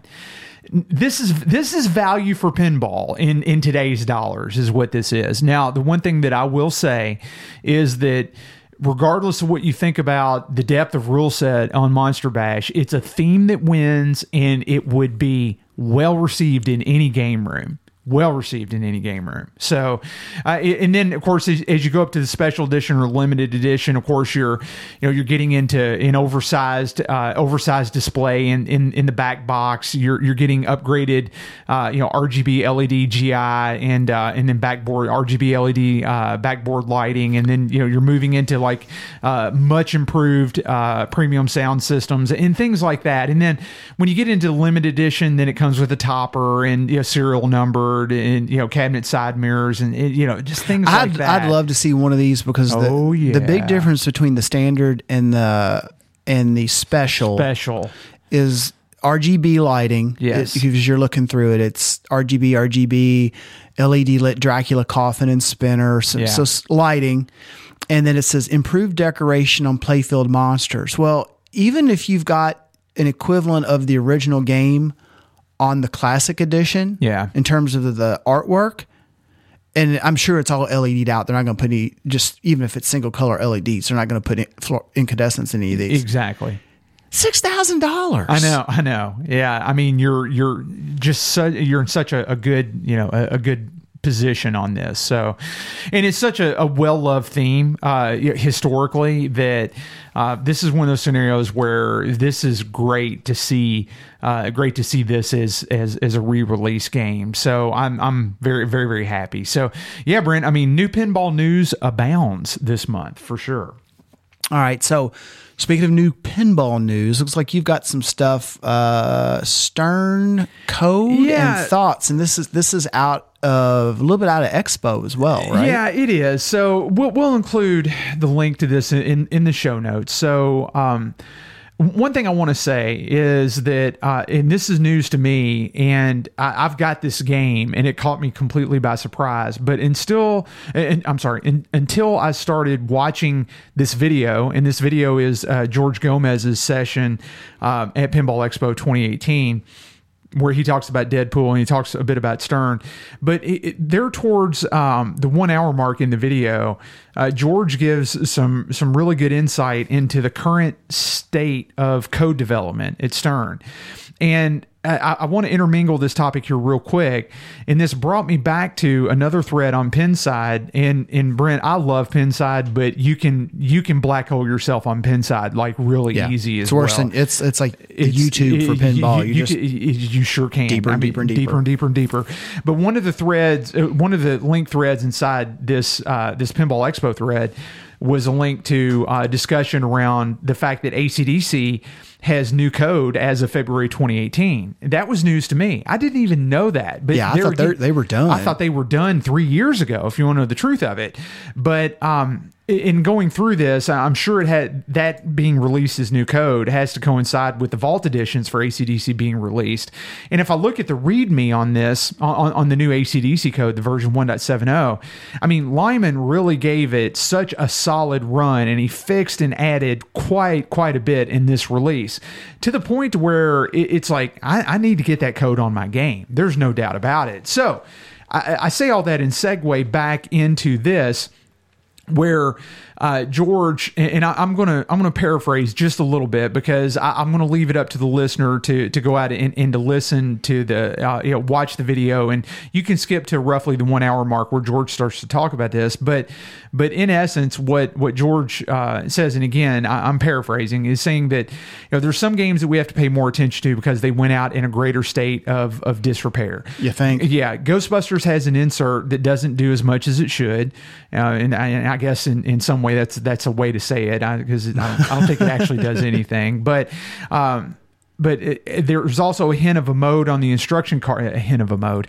There's a hint of a mode on the instruction card. It's either there or not. Yeah, there's no hint. It's there. Uh, that could that could be more complete. It's the "Are you a god?" mode. It's in fact you know missing even to this day. Uh, it also needs some polish, and there again is an understatement. It needs to exist, but uh, and it needs a few other things. It says it is one of the, and this is what I thought was was uh, very very interesting. It being Ghostbusters is one of the most popular games. We sold a lot of them. I think people like to play it. It's done pretty well everywhere. Uh, so I have to make so I have to make the difficult decision sometimes for the greater good. And the decision is I need that developer working on the incomplete game that's going to release soon. And if we don't, then it would be more incomplete. Uh, and then maybe after that we could put him onto a title like Ghostbusters. And again, I am completely uh, paraphrasing. I'm shortening down. Uh, I'm shortening down um, a, a, a transcription of that discussion. So it goes on to say we're uh, I think we're getting better, much better at shipping games that are pretty complete. I think Deadpool went out in pretty good shape. I think Iron Maiden went out in pretty good shape. Batman will soon hopefully be complete as well. It turned out to be everything we promised it would be. So so Brent, I mean, he- here's some thoughts. You know, I, I went and I watched the video and just some things that that I jotted down after you know after that uh, after you know investing some time in that. And it's interesting to me, and, you know, kudos to Stern and yay Stern that a game that was released in 2012, being ACDC, received a code update six years later. So that means hopefully not all is lost. That means that if there's discretion, someone in Lyman's position, Lyman or someone in that position could devote some time and could shore up a game. So I, I do want to say thank you, Stern, and thank you, Lyman, for the code update to ACDC. It's awesome. Okay. Now, I guess the one thing that, that I would say as as a follow on to that is hopefully we get more devs brought on to Stern to help the game ship more complete so that there can be some resources devoted to, to the go back code on games that have already shipped. Well, Whitney, you know as well as I do, we're we're both in the IT industry. Yep. And the, there, the, what's there's a saying. Uh, it's said multiple ways, but it basically is there's never enough time to do it once, but there's plenty of time to do it twice. That's exactly right. and that's right. kind of what you end up in here. You end up You- you do. you end up in this churn where you you rush something through and then you end up falling far short far short, and you have to do so much work on the backside to catch back up. That's exactly right. and what in the worst possible situation, and this is in my opinion where Stern is, they're lacking in that key department, that development department, Uh-huh. and that hole keeps getting bigger. it, it- it keeps getting bigger, bigger. because of the pace of the uh, of the rate at which they Yeah. release games. They're releasing games faster than they're able to finish the games that they've released. Right. So you, somewhere you've got to bend. You've got to go slower or faster on one Uh, side. on one side. That's exactly right. So so let's let's kind of break this down here for just a second. You know, a lot of games ship at at less than than, less than a 1.0 release. I mean, it's my mind that whether it's it's whether it's perception or not, they should they should, and this is just you know, Whitney just you know, his opinion, so use it for what it's worth.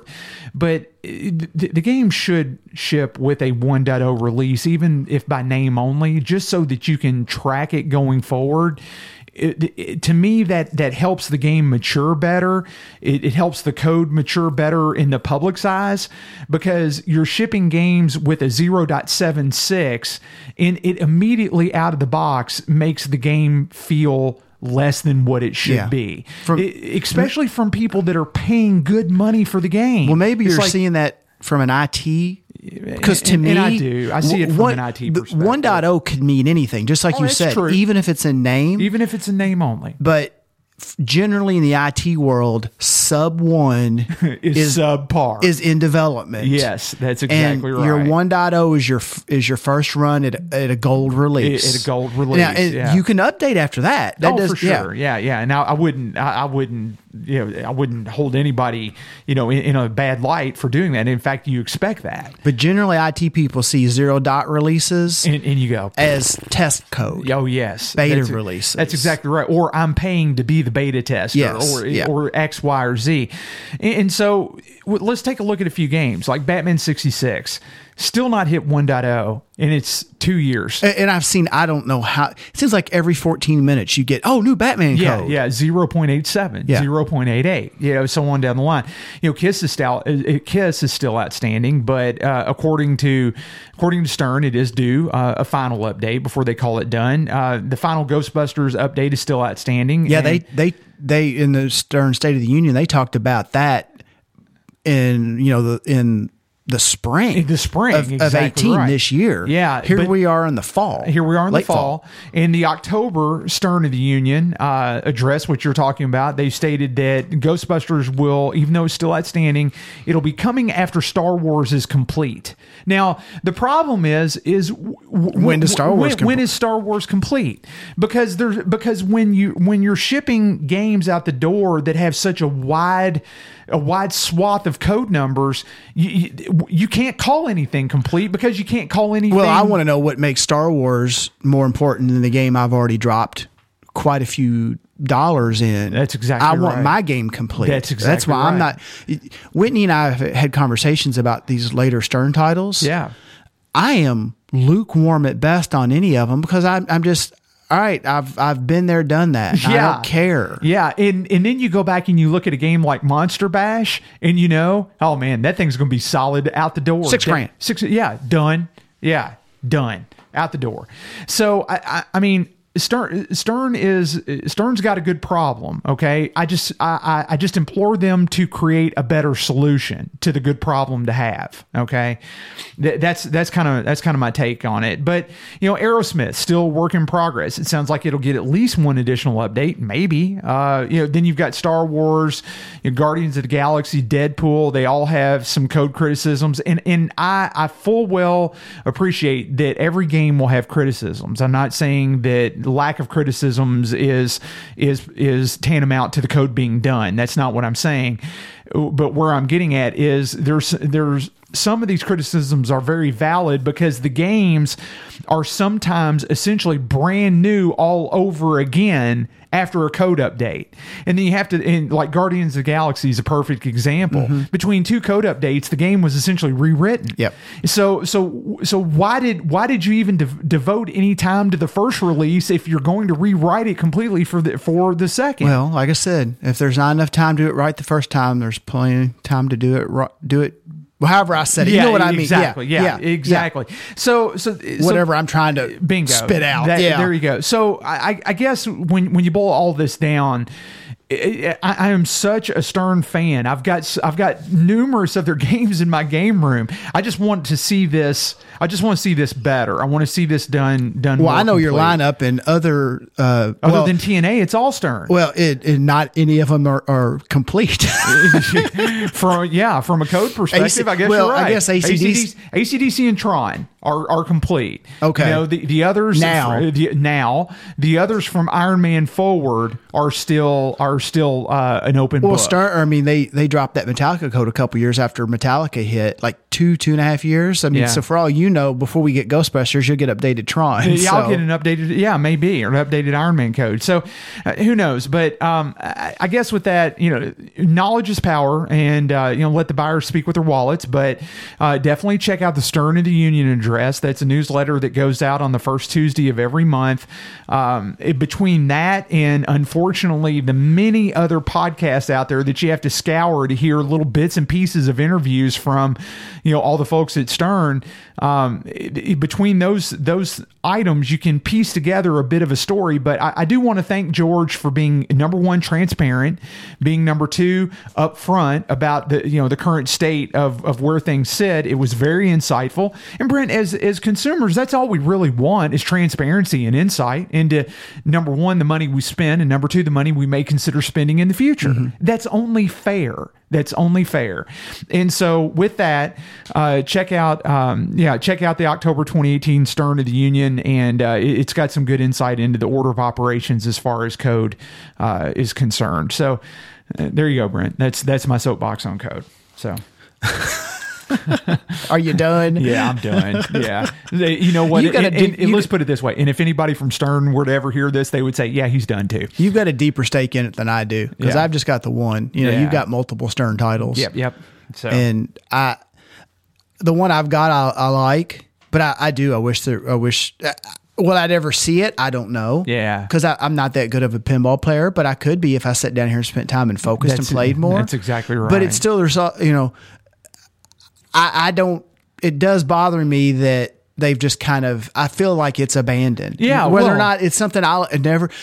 I I have never used the spare tire in the car that I've had for the last decade. yeah, but but I want it there. but you want it there, and wouldn't you feel bad or feel like you didn't get a very good deal if your car was missing the passenger seat in a glove box Yeah. and it was promised to come? Congratulations on your new car. Yeah, exactly. Now, would you like to purchase steering wheel? Yeah, exactly. You'll ha- no, you'll have to wait two years for Yeah. the proper steering wheel. for the proper steering wheel. Right now, you'll have to just use this half-inch washer Yes. Yeah. Yeah. In a pair of vice grips. In a pair of vice grips. Yeah, exactly. We're going to click a pair of vice grips on there, and you got to spin it like a big rotary phone. Exactly. Yes. Yeah. Oh, yeah. You're gosh. doing it.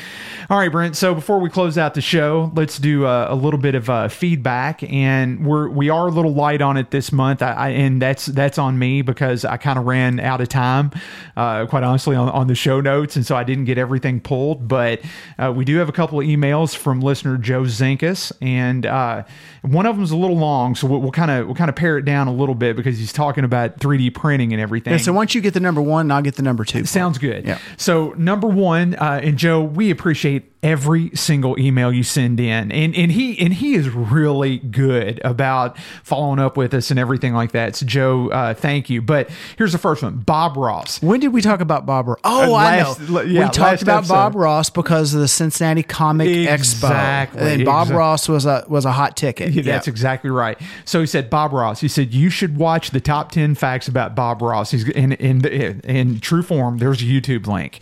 So I watched it, and Brent, you could go everywhere on this. So here's an interesting point. Joe goes on to make.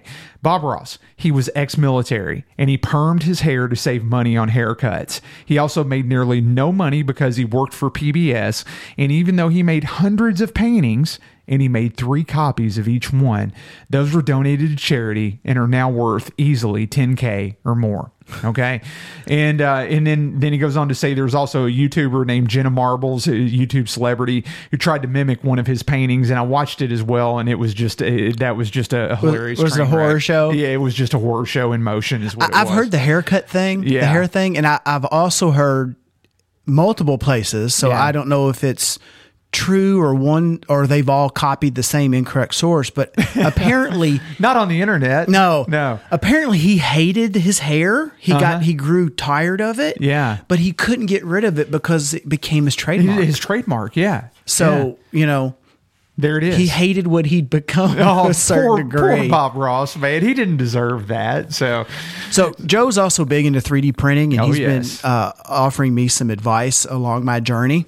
And we were talking a little bit about some of the problems I'd had a show or two shows ago with getting some banding, or some issues where it looked like uh, in some of the layers it was missing some of the extru- extrusion, some of the plastic. And Joe mentioned that. Uh, it sounded like it was Z wobble, which is where uh, Whitney just turned on the the Braun. I He's- love this he's gonna play flashlight with the Braun. Yeah, yeah. Grace is looking at me like, "Would you just stop?"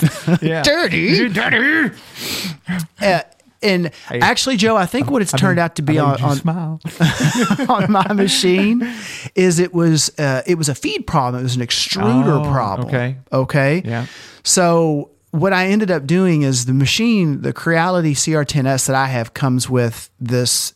Um, the the extruder is basically this guide and gear assembly that goes on a stepper motor and it's got a little tension bar on it that applies tension to a gear that presses against the gear that the stepper motor drives so that it can push this filament through. And the filament, Oh, imagine okay, like okay. um, best what filaments think of it, it's just like string. Think of it like string. Oh, yeah. All right, except Plastic- it's plastic. plastic yeah. string, If you were to envision what filament looks Yeah, like, yeah. okay? And it comes with a plastic the, this frame that all of this kind of attaches to is plastic and the little tension arms plastic. And uh, along the line i had actually changed that to an aluminum one. Yeah. and that also as i realized lined up with some of my problems. And what i ended up doing was getting a higher quality aluminum one. What this one lacked was there was a large gap from where the filament exited these drive wheels and then entered a hole in the edge of this frame that then led to the tube that went down to where the extruder is. So in that gap, I could actually start to get a little bow in the filament. Yeah. And then it would start to cause feed problems because if it was if I was running a little quick or think if I got into a certain type of situation or the feed or the uh, I'm assuming like if the extruder was all the way to one side so there was a pretty drastic bend in the tube that guided the filament down to the extruder it would really bow and it would actually kink upwards or outwards. And then I'd have, if that part actually happened to end up feeding eventually, I'd have like, um, uh, I'd, I'd have a kink in the line. Yeah. And it would run tight through the rest of the mechanism. It's kind of hard to describe unless you've actually seen it. So, nonetheless, Joe, I think what I, what I, I ended up changing it to a, a, higher quality extruder that actually that wall, that edge of that frame has a little protrusion, triangular shape that goes out and almost completely removes that gap between the exit point of the drive wheels and the the feed that feeds out to the rest of the to the extruder and through the through the Bowden tube. Joe will know what that is, and other 3D printers know what that is. So, in doing that, it really alle- alleviated my uh, my layer issues. I wasn't having problems. You, he went on to mention that the CR10S is based on a Creality design, and what Creality has done, and Joe's right, they've continued to scale up, but in doing that, they have, in his opinion, crossed thresholds of how far you can scale mm-hmm. given the same stepper motors and the same basic technology. Because then you start having problems related to distance. Yeah, Like I was talking about there with the filament, but in different areas. The 10S is kind of, their 10 and the 10S is kind of their standard. I think it's 300 by 300 by 400 millimeter print bed. Mm-hmm. And then they jump to 400 by 400 by 5 and like a 5 by 5 by 6. And I don't see people using those a lot, but I can definitely see just knowing what I've learned here.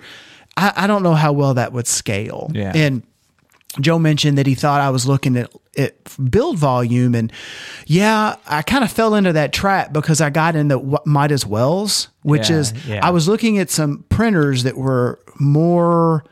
It, I, not that I wouldn't call the CR10 a, a good printer for an for someone's first run at this, but I was looking at some other printers that were a little bit more bulletproof mm-hmm. and also a little bit smaller form factor. Yeah. And one of them actually, I think, is is a Creality. It's called the Ender Three. It, it's a little smaller. You got a little bit more assembly, but it it tends to be, from what I understand and reading, a little bit more bulletproof right out of the box. Out of the box, yeah. The trap I fell into was, well, for fifty dollars more, I can step up to this, and fifty dollars more, I can step up to that. Oh my gosh! For now, oh, I'm fifty dollars away from this, and with that, I can print something this big and make a such and such. Yeah. and that's that's the trap I fell in. Yeah. I, I don't think it was a bad trap. I'm learning a lot. I, mm-hmm. I don't think I would do it any different. Yeah, but but it's still noteworthy nonetheless. Yeah, it's still noteworthy Yeah. nonetheless. And yeah. one of the other questions I asked Joe is I've noticed that there's some there's some designs out there for Stern style drop targets. So I'm pretty sure those will go all the way back to the Data East games, Data East, maybe yeah, uh, Data East, Sega, then the early Sterns up to the modern Sterns. And I was like, hey, have you ever printed one of these? I I, I wouldn't think it would hold up very well. And Yeah. But for grins, I could see printing one and sticking it in, you know, like the like the Scoleri brothers and Ghostbusters. It's really easy to get to those drop target assemblies. It's just single two two assemblies because it's single drop targets. Yeah. it's really easy to trade that that paddle out, the drop target out. I'd almost once I kind of get back into this and get it lined out, I, I'd almost print one just to see how long it lasted. Just just to see how it held up. Yeah. Yeah. But I don't know. So if anybody out there's got any experience with that, or you know any any tips, or uh, maybe has any crisp twenty dollar bills they'd like to mail to me, reach out. We'd Yeah. love to hear from you. I, I would love to hear from you because I am going to I, I'm going to delve into this at some point. There's there's no doubt. It's just I, I recommended to you maybe the Ender three. Yeah, yeah, yeah. So we'll we'll, see- we'll see. I mean, there's there's a, a part of it that that I, I don't know. I mean, I've I've watched a lot of 10s videos at this point, and what's really cool about the 10s, I'll, I'll get I'll give it its due, is it seems like if you if you're willing to invest a little bit of time and a little bit of money in the mods and step it up a few uh, a few times. You, you really do wind up with a very solid printer. You do, yeah. It, it- from what I get is overall the 10 and the 10s are, are good printers. Yeah. but there's enough variance in the the manufacturing. Yeah. in, in my opinion, and- and this just based on what I've seen, what I what I've read, what I've watched. Creality is probably the upper end generally of your and I'm going to say this with air quotes, generic Chinese produced printers. Mm-hmm. They, they they seem to have at least a little a little concern, care, and weight behind them. Yeah. Whereas there's a billion of these printers that that all share eighty percent of these parts. Yeah, yeah, yeah. But Creality seems to be the one that's in for the long game. yeah. That said, their quality Is hit or miss. Is hit or miss. Yeah. There's a lot of people that have these things that take them right out of the box and they plug them in and they, they probably already have a little background so they can get through the software and the set in the settings in the Mm-hmm. software to to slice the models, then throw it to print. And they run like and they don't change a thing. And then there are other people that okay, well I had this, this, and this, and I changed may, str- nothing. may struggle for weeks. Yeah. yeah. But I, I had to put this updated part, Yeah. like like that extruder frame I was talking about. yeah, And that in concert with whatever else was going on in that printer and no other changes, if you believe them, you know, because Yeah. nothing ever changes, Yeah. solve the problem. Yeah, yeah. So I, I think out of the box, my my my guess is is a solid eighty five percent chance of having a pretty good machine, Yeah. and then the rest of it, you probably got a ten of having to make a few tweaks, maybe a change or two, and then the other five is a, is a total basket case. basket case. Roll the dice. Well, I, I tell you, I do like uh, enough of what I see about the 10s after it's been quote unquote bulletproofed, or I guess after it's been. Uh, after it's been modded up a bit, that it looks like it looks like a good option. I, I I'm going to look at the Ender three. I mean, I'm going to take your advice and, and take a look at it uh, as well. But uh, yeah, definitely definitely some good options. But um, uh, just a little bit of feedback here, Brent. I didn't pull any from Facebook, so that's shame on me. Sorry. I, and again, I did. I, I just, I, did just run out well. Casey what Rutherford called me an old man uh, that, that he did. through offering me a T-shirt Yeah. that is also relative some, to some of my other interests, which is wake, Wake- and wakeboarding and wake surfing. Yes. So, So it was an underhanded behind. The, behind, behind the scenes kind of kind of deal. he's not dead to me, but he's on life support. Okay. Gotcha. Okay, go on, Whitney, on Fair- Twitter. Fair enough. so, uh, uh, so like I say, I, I did kind of scrape this together real quick, but uh, listener Peter uh, came in Sweden. Grace just took Whitney's Yeah, she- light. She, did. She just took the light from me. Uh, she because she knows that if if if I don't have the light, then I'll, I'll move through this faster. But he did say uh, he said you can leave reviews for the podcast in the iPhone app. So why are not are people not doing that? Well, I had no idea that you could. So I, I did go back and look, and uh, it's not located in, in a way that I think is intuitive, but he is right. So, um, so yeah. So even from uh, even from uh, the app on your iPhone, the podcast app on your iPhone, you can you can go through and do that. So, so that that is that is cool. That that was news to me. And um, we did have friend of the show, Jonathan Wild. Uh, he goes by Hail Razor on the on the KLOV forums, the Claw forums. He did leave us an iTunes review, and, and Brent, this one is this one is awesome. So Jonathan, uh, touche, buddy. So here it is. we're we're gonna end the note. We're in the show on such a high note here. Okay. I've, I've not read it all, but Oh, I'm it's- seeing. oh, it's good. I'm seeing words hop Yes. out. yeah, and, and it, it's good. So, so I'm going to do this in, in the most professional voiceover dialect that I can do it in. Okay. So let me get this up to eye level so that I don't miss the microphone or anything like that. So here is Jonathan's review. Sitting around No, as I no, no. am. You didn't read the subject. Oh, oh, okay, okay. Oh, yeah. Thank You- you, thank you. Yeah, up. sorry, sorry. Yeah, five star review, best plumbing podcast ever. Okay, so here it is. And I picture Jonathan in a smoking jacket while while he's writing. Oh, this, okay? absolutely. Yeah. Okay. With smoke, you kind of wafting around Yeah. his head. You know, Pipe. He's a pipe smoker. Pipe Yeah, smoker, and a very nice, very nice fire over in the fireplace. And you know, he probably has even a warmed, a warm glass of cognac sitting by his side. And tennis Yeah, shoes. In, in, in tennis shoes, yes, uh, with socks that don't match, but that's okay. So here we go. Sitting around as I am wont to do, I start asking myself, hmm, what's the best arcade and pinball podcast in the world? That also includes such titillating subjects as plumbing, basement repair, 3D printers, and of course, two tacos and a cigar. I ask myself this. Well, much like the Highlander, there can be only one, and it is the Broken Token Podcast. Professionalism, quality, content, humor, Kentucky dialect, literally. What more could you ask for? Brent and Whitney, quite simply, have the best arcade and pinball podcast on the planet, bar none.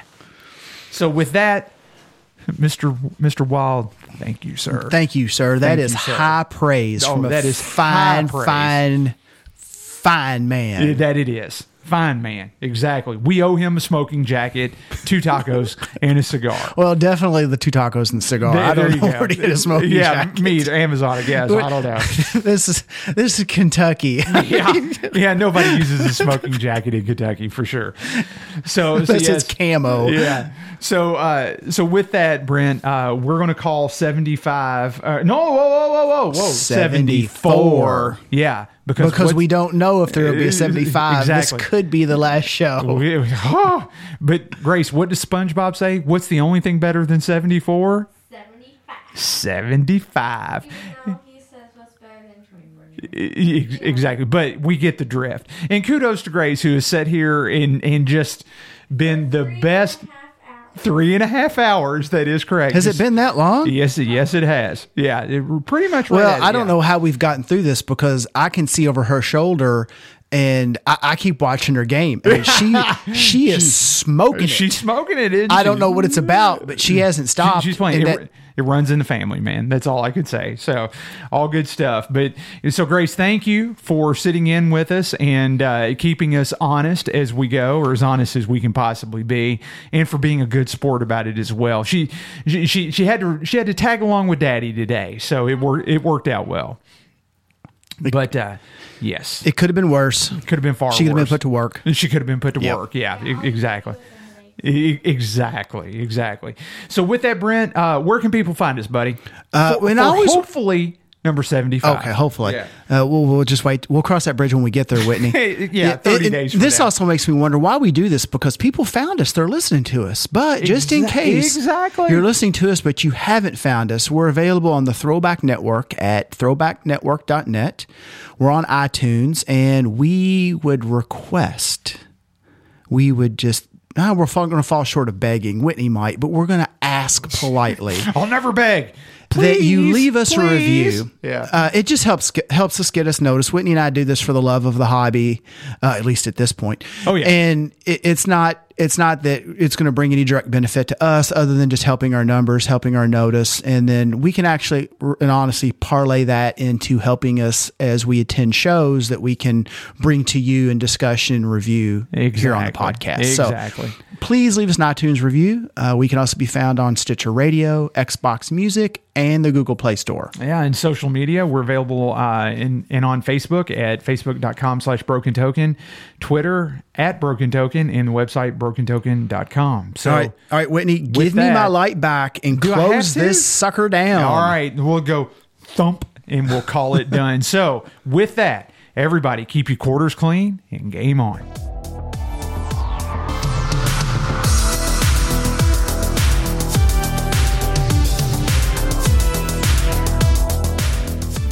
Congratulations, you made it to the end of another episode of the Broken Token podcast. I promise they'll do better next time. Maybe next episode they'll actually listen to me for a change.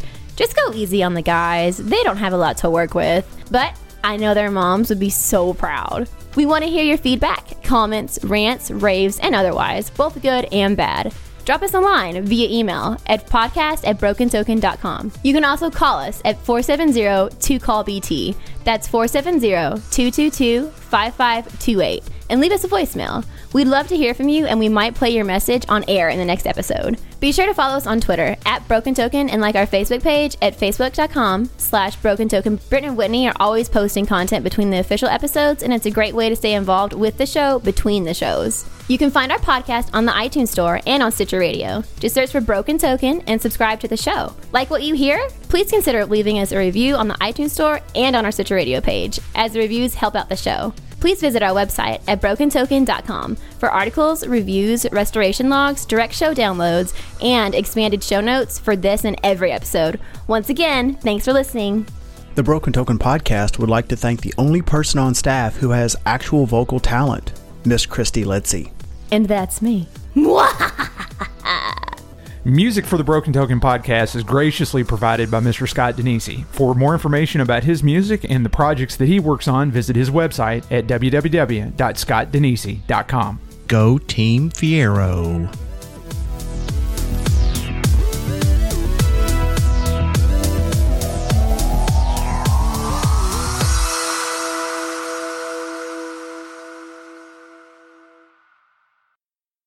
Because even though I felt fine, I sure didn't look it.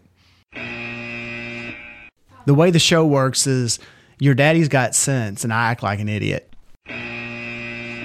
Something is a, something strange is afoot. It's a Circle K. If all of a sudden I like zone out, just go, suddenly it just took a turn. yeah, it definitely just took a turn. Seriously? Yeah, a little chapstick. A little Just- chapstick. Just a little chapstick. Okay. Mr. Brent's an idiot, so occasionally you got to look over and give me the side eye. Keep it rolling, buddy. Keep it rolling.